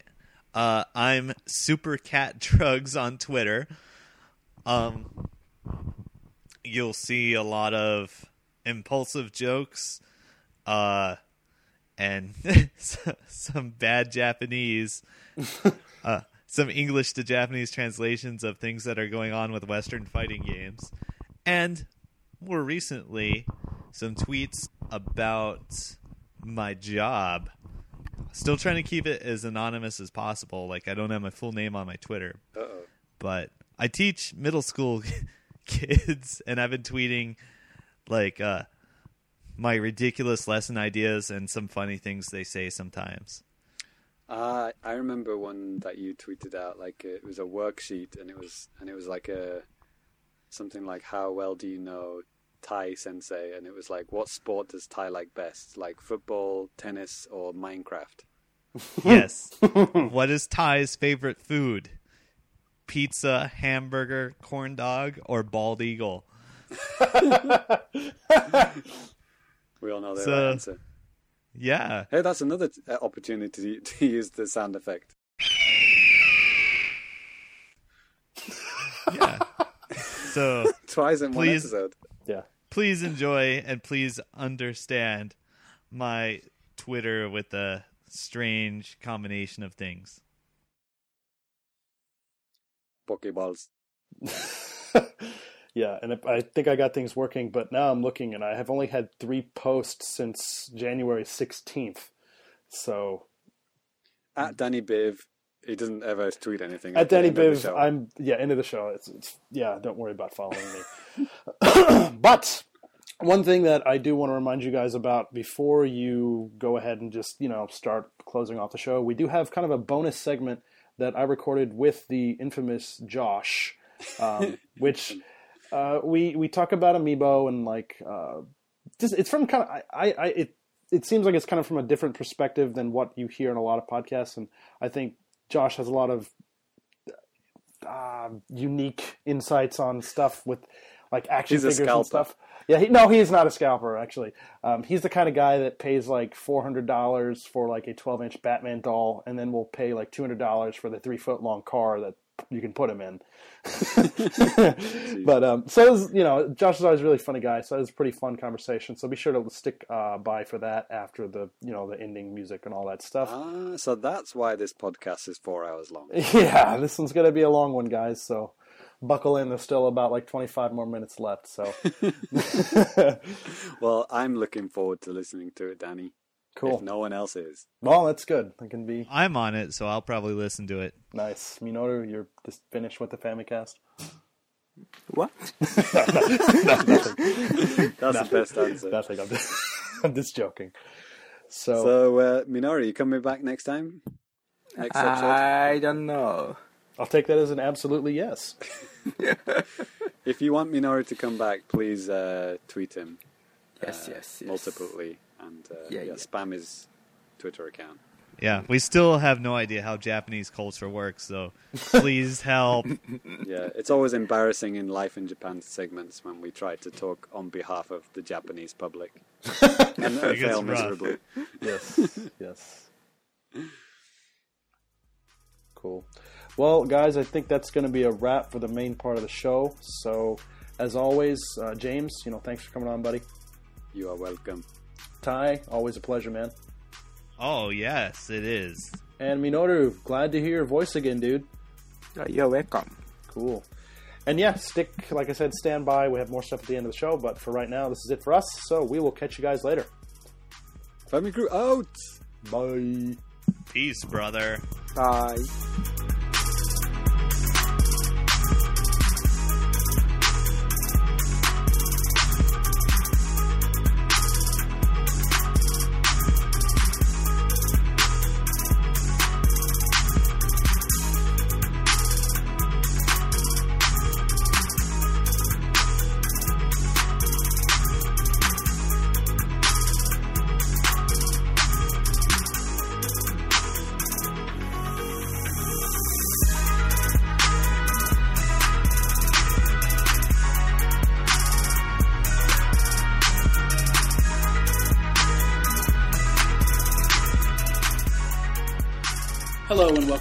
Welcome to this very special segment of Famicast 50. Again, I'm Danny here, and I'm joined by a familiar voice. You guys might remember him, uh, Mr. Josh Pollock.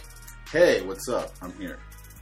Uh, Josh, nice. I'm glad that you could uh, make it here today. It is my absolute pleasure to be here. I love it. Cool. Well, we have uh, kind of a, I think maybe a bit of a timely topic. Maybe it's a little bit over or something, but uh, we're going to talk about the state of Amiibo here three months later. And we're not going to talk, we're going to try not to talk about the same type of stuff that you guys have been hearing from all sorts of other podcasts. Um, we want to talk about this maybe from kind of like an action figure perspective and how this stuff relates to Nintendo. It's this type of stuff, but you know, Josh, he is very familiar with uh, the action figure world, and he's going to give you a bit of a brief rundown about his, I guess, credentials for this. So, uh, Josh, go ahead and take it away. Oh, cool. Okay. Well, I love action figures, and if if anyone actually remembers me trying to talk about video games in the other podcasts I was on, you know that video games aren't exactly my thing, but action figures are my thing, and I love them as kids. Uh, you know, it started with Star Wars and He Man, and then it was Transformers and Thundercats and all kinds of stuff. And, it, you know, especially Transformers. That kind of, that was basically my religion. And I just loved it. And I got to the point, I think, in junior high, and I'm still playing with my figures. And by that time, you, know, you got Teenage Mutant Ninja Turtles and other stuff in there. And I realized, you know, the other boys don't seem to talk about this anymore. And I, I don't know. Then I, I realized I had to keep it, keep it a secret. And, but that didn't stop me. I just kept getting, you know, well, I didn't have any money, so I didn't buy figures, but I'd say, well, Christmas is rolling around. I sure would like this new toy and Batman and all this. And so I kept collecting figures and uh, I never grew out of it. I'm, you know, in my late 30s now, and it's still, you know, I still spend a lot of money on toys. My my room looks like a 12 year old boy's room. if they had money. yeah, yeah. I mean, the toys are more expensive and bigger and better, but it's, you know, I just really love it. And, uh, you know, I've thought about it a lot. Why? You know, because obviously I'm a, you know, I'm kind of an adult. I don't, I don't sit there with these, you know, hundred dollar toys and go, I'm going to get you. No way. I'm going to get you. You know, uh, I think adult collectors, you know, they just appreciate the aesthetics of toys and figures and uh, seeing your favorite characters in three dimensions and you know as the toy making technology gets better and better it's cool. But i think on a very basic level it comes down to uh, being able to interact physically with the character and and you know some people like to stick things in their mouth like danny. Uh, you know my little brother would twirl his hair in his fingers. I just like to touch stuff. I like to play with figures. That's why I love Transformers. If I'm sitting watching a boring movie or something, I'll just sit there and take the Transformer. It's a robot. It's a car. It's a robot. It's a car. It's just something to absentmindedly, you know, manipulate with your hands. And I think for a lot of people, that's the appeal of toys. And you know, then there are other collectors that don't touch them at all. They just keep them in the box and they line it up on you know their shelf or whatever. And I think wow, that's a very impressive collection of cardboard boxes. But for me, I have no problem keeping stuff mint in the box. But I would I would probably only do that with an extra because I would I would want to have at least one to open up and play with and you know that's in toy circles that's a huge debate people who who argue over what's better because i think there's a certain snobbery involved well i have it mint in the box and everything and you know, we can talk about that a little later how you know a perceived value you know like this is going to be worth so much money and i think in a lot of cases it's not I don't know, and you know, I, like Josh, I like action figures. Probably not as much as him, but that's usually the route I go with. Especially like older stuff. I like to keep stuff in the package. But um, anyway, so Josh, I mean, I know you have tons of different stuff that I mean, a lot of probably listeners have liked or mm-hmm. maybe even dabbled in collecting themselves in the past. But I mean, in terms of like Nintendo related stuff, do you have anything like that, like in your collection? I have very few, very mm-hmm. few, because again, the the appeal of toys for me is that emotional connection to the characters, and even if you look at my my current collection, it's it's almost all remakes of stuff that I had when I was a kid, only bigger and better and more expensive. so I'm talking things like Star Wars, uh, Batman, you know, the Batman movies, the original movies from the 80s, Transformers, of course, uh, G.I. Joe, things that I really liked. Almost nothing, you know, modern or new. You know, I don't really buy anything that I don't have an emotional attachment to. And because I wasn't a huge Nintendo fan, there wasn't a lot. But I do have, um, I do have a figure of Mario in his Tanuki suit from Mario 3 Mhm. because I always liked that. I always thought it was cool. And I have a figure of Link from Wind Waker because I think Wind Waker is an awesome looking. I've never played it, Mhm. but I used to sit and watch my friends play it, and it, is, it just looks like watching a cartoon. And I thought Wind Waker was just awesome. So when they they released a figure of Wind Waker style Link, I bought that. But there's actually been several. There's the Amiibo, of course, but there's also a company called Nendoroid, uh, kind of high end Japanese figure. Like there's a superposable one with all kinds of accessories, but I don't have that one. It's too expensive. Okay. Well, I guess kind of moving on here, Mhm. you know, with the modern action figures and stuff like that. You know, you talked about a lot of this stuff, how especially people maybe in their, you know, getting out of college or that age, like Mhm. mid twenties, thirties, forties. A lot of people trying to kind of relive their childhood, and Mhm. I guess that kind of comes where like modern action figures come in, or even just like you know collectibles and stuff too. It Yeah. depend, depending on how much money you have and want to spend on stuff. Um, you know, and I, you know, you were mentioning just before that, you know, the reason why you collect things, it's th- these are things, characters that meant something to you when you were a kid. Yeah, and I, I think without that emotional attachment, we wouldn't see, you know, the toy industry, you know, ha- having expanded as the way it has because uh, it's it's nostalgia. Nostalgia is what drives it. You know, um, when we think about action figures, we you know, the it pretty much started in the late '70s with Star Wars, and they were uh, three and three fourth, three and three three and three quarter inches scale so that they could interact with vehicles because before that figures were 12 inches like the gi joe dolls uh, the Mego figures were about 8 inches which i don't even know if you know about because that was before your time Don't even know what that is. and so Kenner came along with Star Wars and basically introduced this whole new segment of the industry, and uh, that's that's what what I grew up. People my age, you know, people in the early 40s, late 30s, grew up with Star Wars, and that expanded. Like I said, there was He Man came next, and then Transformers, and there were others. Thundercats, uh, Mask was huge, and you know, it was just we we loved it. There were cartoons, there were movies, there were comic books and tie-ins, and the media supported the toys. And then you take the toys and you, you create your own adventures. You you know you interact with them in your imagination. And in, you know, by the late '80s, there were even you know crude video games on you know 8-bit Nintendo games were generally not very good Yeah. for toy tie-ins. okay, okay. Not Not, I can't think of any standouts off the top Yeah. of my head, but I'm not saying eight bit. I love bit, but Nintendo. I'm saying the, the you know game like GI Joe the video game was a piece of crap. So, um, what I'm saying is, people my age, we grew up with action figures, and, and you know it was kind of like I, I wasn't exaggerating when I said Transformers were my religion. That it was kind of a defining part of our childhood. But things change, and video games definitely have overshadowed figures. I don't think children today play with toys in the same way that we do because they, they simply have more options, you know. Video games are probably number one and toys are secondary. Whereas with us, the toys were the main thing and all the media supported the toys. Whereas now a kid is likely to get a figure it's just in support of, you know, a game or a movie that they like.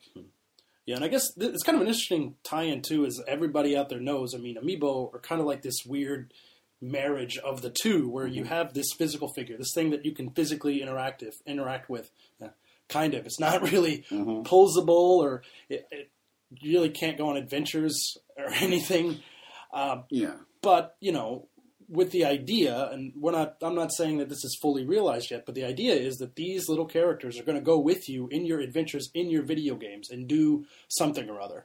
And maybe you know Nintendo's still kind of working on what the best way to do this will be, and you know I think they're making some pretty good strides. But yeah, I, I would I'd like to see more interaction with this stuff. But I think this is kind of just a very interesting take. I mean, just added interactivity, stuff that you could have never really done before with those old figures. Right, and that that's what I like about it is that it is like you said, it's bringing the two concepts together. It's directly tying a figure into the video game, so you have something that you can touch and interact with physically, but it's also part of the video game. And I know when I think of kids today, I think of my nephews. They're they they range in age from about eight or nine to fourteen, and for them, Nintendo is their religion. They love the Nintendo characters. I think a lot of people listening to the podcast could kind of uh, Yeah. relate to that a bit. and but the difference now there are some really nice figures like of of Mario and and you know the posable with a lot of accessories but the amiibo are just they're basically little statues. And and my nephews really they're really enjoying collecting them and and you know well collecting them not really playing them because they don't play with them. They they just kind of you know they, they sit on a shelf mm-hmm. Uh, whereas they had Skylanders, they were crazy about Skylanders, and I would see them actually playing with the Skylanders and kind of making them fight and stuff. But with the the amiibos, they're almost there's a term that uh, a, a toy reviewer uses, and I always kind of liked it. He calls non-posable figures. He calls them nerd hummels. and you know, you know what a hummel? It's like those those goofy little statues and that that old ladies collect. But nerd hummels, it's the same thing. It's it's a figure of something nerdy that it just sits on your shelf. You can't really, you know, move it around or anything. But what I liked when I finally got to see the amiibos in hand is they're really well done. They're they're painted really well. The sculpts are awesome. They're all in a good pose. Uh, so they're really well done. But I, you know, again, I can't see a kid unless he's really young. I can't see a kid saying like, "Oh, I'm Mario," and walking around and making him have adventures. And you know, I think it was, wasn't the last pod, last episode of the podcast. James was talking about his son, you know, three years old, Mhm. playing with the Yoshi mm-hmm. amiibo, going on rides in the back of the fire truck, you know, mm-hmm. stuff like that. I mean, I think once your kids get a little bit older, I mm-hmm. mean, I, there's going to be less and less of that because there's just less stuff that you can do with these things. Even though, yeah, these are the cool characters that I play with in my video games, but yeah, Well, I think there's a third factor to what's really cool about amiibos. The first one is, you know, like I said, it's a physical figure. The second one, it, it can it can interact with your video game. The third one, and this is a brilliant marketing strategy, is that mentality of trying to collect them all, and that that perceived rarity of some figures, and uh, I think that ties into, you know, something that it just adds a, a level of excitement to figures. And I, again, my first memory of it is looking at this at the card back of the old Star Wars figures. Mhm. It shows all the figures and it says collect them all. I mean, it's not a suggestion; it's an order. It says you will collect them all, and if you don't, you're incomplete. And I thought, well, I was happy with just Han and Luke and a stormtrooper, but I guess I have to collect them all. I need Hammerhead and Walrus Man and stupid characters I don't want because I have to collect them all. And here we are, decades later, and so many people still feel that way. Oh yeah, oh yeah, definitely. I mean, uh, just uh, you know, if you if you any of you guys out there listen to other podcasts, you hear this. I mean, I think the Nintendo Voice Chat podcast they're talking about you know Brian Altano and Jose are going out buying all this shit, even though they maybe they told themselves at first they're not going to. And you know, early on when the Amiibo first launched here, I was kind of that way too. I almost got all of Wave One, and then I went to back to America and spent a shitload of money. so uh, now, I mean, for me, I, I trust me, I get the the whole gotta get them all, not just from Pokemon. I mean, you know, as as being a collector in my younger days of Star Wars stuff that's worth dog shit now. Oh yeah. well, that that was a, that's a really great example. And again, I don't know how familiar. I'm assuming people are pretty familiar with Star Wars. Uh, when Star Wars figures came back in the year 1995 with Power of the Force 2, it was the first time there'd been real Star Wars figures, you know, in about 10 years. And people went crazy because they knew Star Wars figures are worth money. You, I can send my kid through college with these.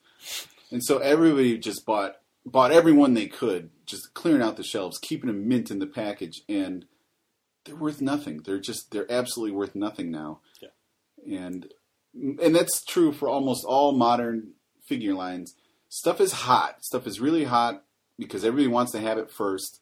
And the first few months to a year that it's out, people are paying inflated prices on eBay because everybody wants to have it. Hmm, doesn't this sound incredibly familiar with what's happening right now with the Amiibo? Yeah, because but it's a, it's an artificial scarcity, and, and it just drives demand up, but it's not there. And we've seen this happen. Power of the Force Two is a great example. People went crazy for that stuff, and now you can't. And it's it's actually really sad. Like you'll see someone on eBay and they'll put like their whole collection, and they want like twenty thousand dollars for it, and and someone has to say, "Sorry, man, that's it's not worth anything." Yeah, I mean- they don't know. Yeah, with my stuff of that line, I don't. I, I collected it mainly because I wasn't thinking about getting rich. I was Right. thinking, hey, I like these figures and I want to have them all. Mhm. And even as a kid, I liked the packaging and stuff, so I kept them in the package, Mm-hmm. and that was fine for me. But I guess this could kind of lead us into our next point. It's like, how do you determine what's going to actually make something valuable? And you know, with Amiibo, I mean, there were reports back last month saying that they had sold something like two times the same amount that Smash Brothers sold. And I don't know if this was talking worldwide numbers or not, but if, if any, either way, I mean, there are somewhere around like 2.5 million Amiibos out there on the market right now. Well, it's it's a speculation market, and we we saw that happen with um, comic books in the '90s. Somebody made some money off a comic book, and then in the early '90s, everybody was buying comic books and bagging them and boarding them, thinking this is going to be worth so much money. The death of Superman, uh, and all that stuff is is just worthless now. Just it just the market collapsed. It happened again with Beanie Babies. People were spending crazy money on Beanie Babies, and then you know, and again, there were some that were rare, but in the end, nobody wanted them. The the determining factor for what's going to be valuable in 10 to 15, 20 years is nostalgia. It's like I said, people that have an emotional attachment to something when they're a kid and they break it and it, it gets lost, it gets stolen, it gets broken, it gets thrown out. When they get to be about 20 some years old and they have some cash in their pocket, they want to replace it. They want to feel that again. And those are the things that are going to be worth money. So things that, that kids play with, things that kids break and lose, stuff with lots of pieces and parts and, you know, maybe even cheaply made. In my case, that was Transformers. Vintage Transformers are worth crazy amounts of money now because the people that actually had the foresight to save it were, you know, so rare. I mean, who whoever would have thought that this this children's toy is going to be worth big bucks later? Right. And again, I just want to throw out that when we're talking about big bucks in toy terms, you know, we're talking at the very most like a thousand dollars or a few a few thousand dollars. Mostly, we're talking hundreds if you're lucky. This is not the the thing to get into if you want to get rich. I mean, there's you know, invest your money in stocks or something. You know, people who think they're going to get rich off toys are crazy. I mean, the, your best hope is what you're seeing now is is a quick turnover and, Right. and double your you know your profits. Exactly. So if you're, if you're, I, I think this is a good principle. If you're out there looking to make some money off of Amiibo, right now is probably the time to do it. Yeah, but even then, it's it's so much time and effort. Yeah. You know, you'd have to either order them all online from somewhere and then sell them online somewhere else, or Right. troll all the neighborhood stores, buy them all, and beat all the other scalpers to it. I mean, I don't know why people would want to spend that kind of time and money. You you get more money just having a regular job. but but if you do, you know, if you want to make some money off toys, think about what are kids playing with that won't be around again. The Power Rangers, the original Power Rangers from maybe '94 or so. Kids loved those. Those were actually hard to find at the time, but to think of any that actually survived in the box are probably pretty rare, pretty scarce. Uh, Teenage Mutant Ninja Turtles, well, again, maybe the original ones, but those get re-released so many times. There's there's probably not as much demand. Uh, back to Transformers. Apparently, Beast Wars were pretty big. I was not a fan of Beast Wars. but- Okay. again because there's so many parts and it's so easy to break. Like if you've got a Beast Wars collection mint in the box, that might be worth something. Mhm. And as far as, but again, I don't know that there's anything that will ever rival the toys of the 80s because kids just don't play with toys as much. You know, I think it's more it's more of a passive connection now. I mean, you know, they like the Avengers movie and they'll just you know, they'll just get a Captain America figure or Hulk or Iron Man. Whereas mm-hmm. I was the kind of kid I hated the movie tie-in stuff because the toy companies were lazy. I want a Batman figure that looks like Michael Keaton in the movie with the proper you know, armor, and then the the they, the toy companies would just give us, oh well, it's Batman. He's got you know, he's got a black suit, and you can see the little white guy face. A he's got a firing missile launcher, and you know, because I don't know why they think kids want that crap. We just want it to look like it does in the movie, and then eventually.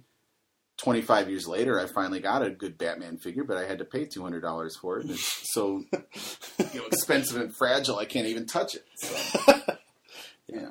So, I mean, uh, Josh, maybe I'll just ask your opinion about this. You know, with Amiibo, well, Uh-huh. first of all, two in Japan, I haven't really ran into any scarcity problems in Mm-hmm. any of this stuff. You know, people say this this or that character is rare or really hard to find. Pretty much everything you want to get in Japan Mm-hmm. is available on Amazon.com. Mm. You have a shipped to your house, free shipping, and it's like eleven bucks. Mhm. That's pretty awesome.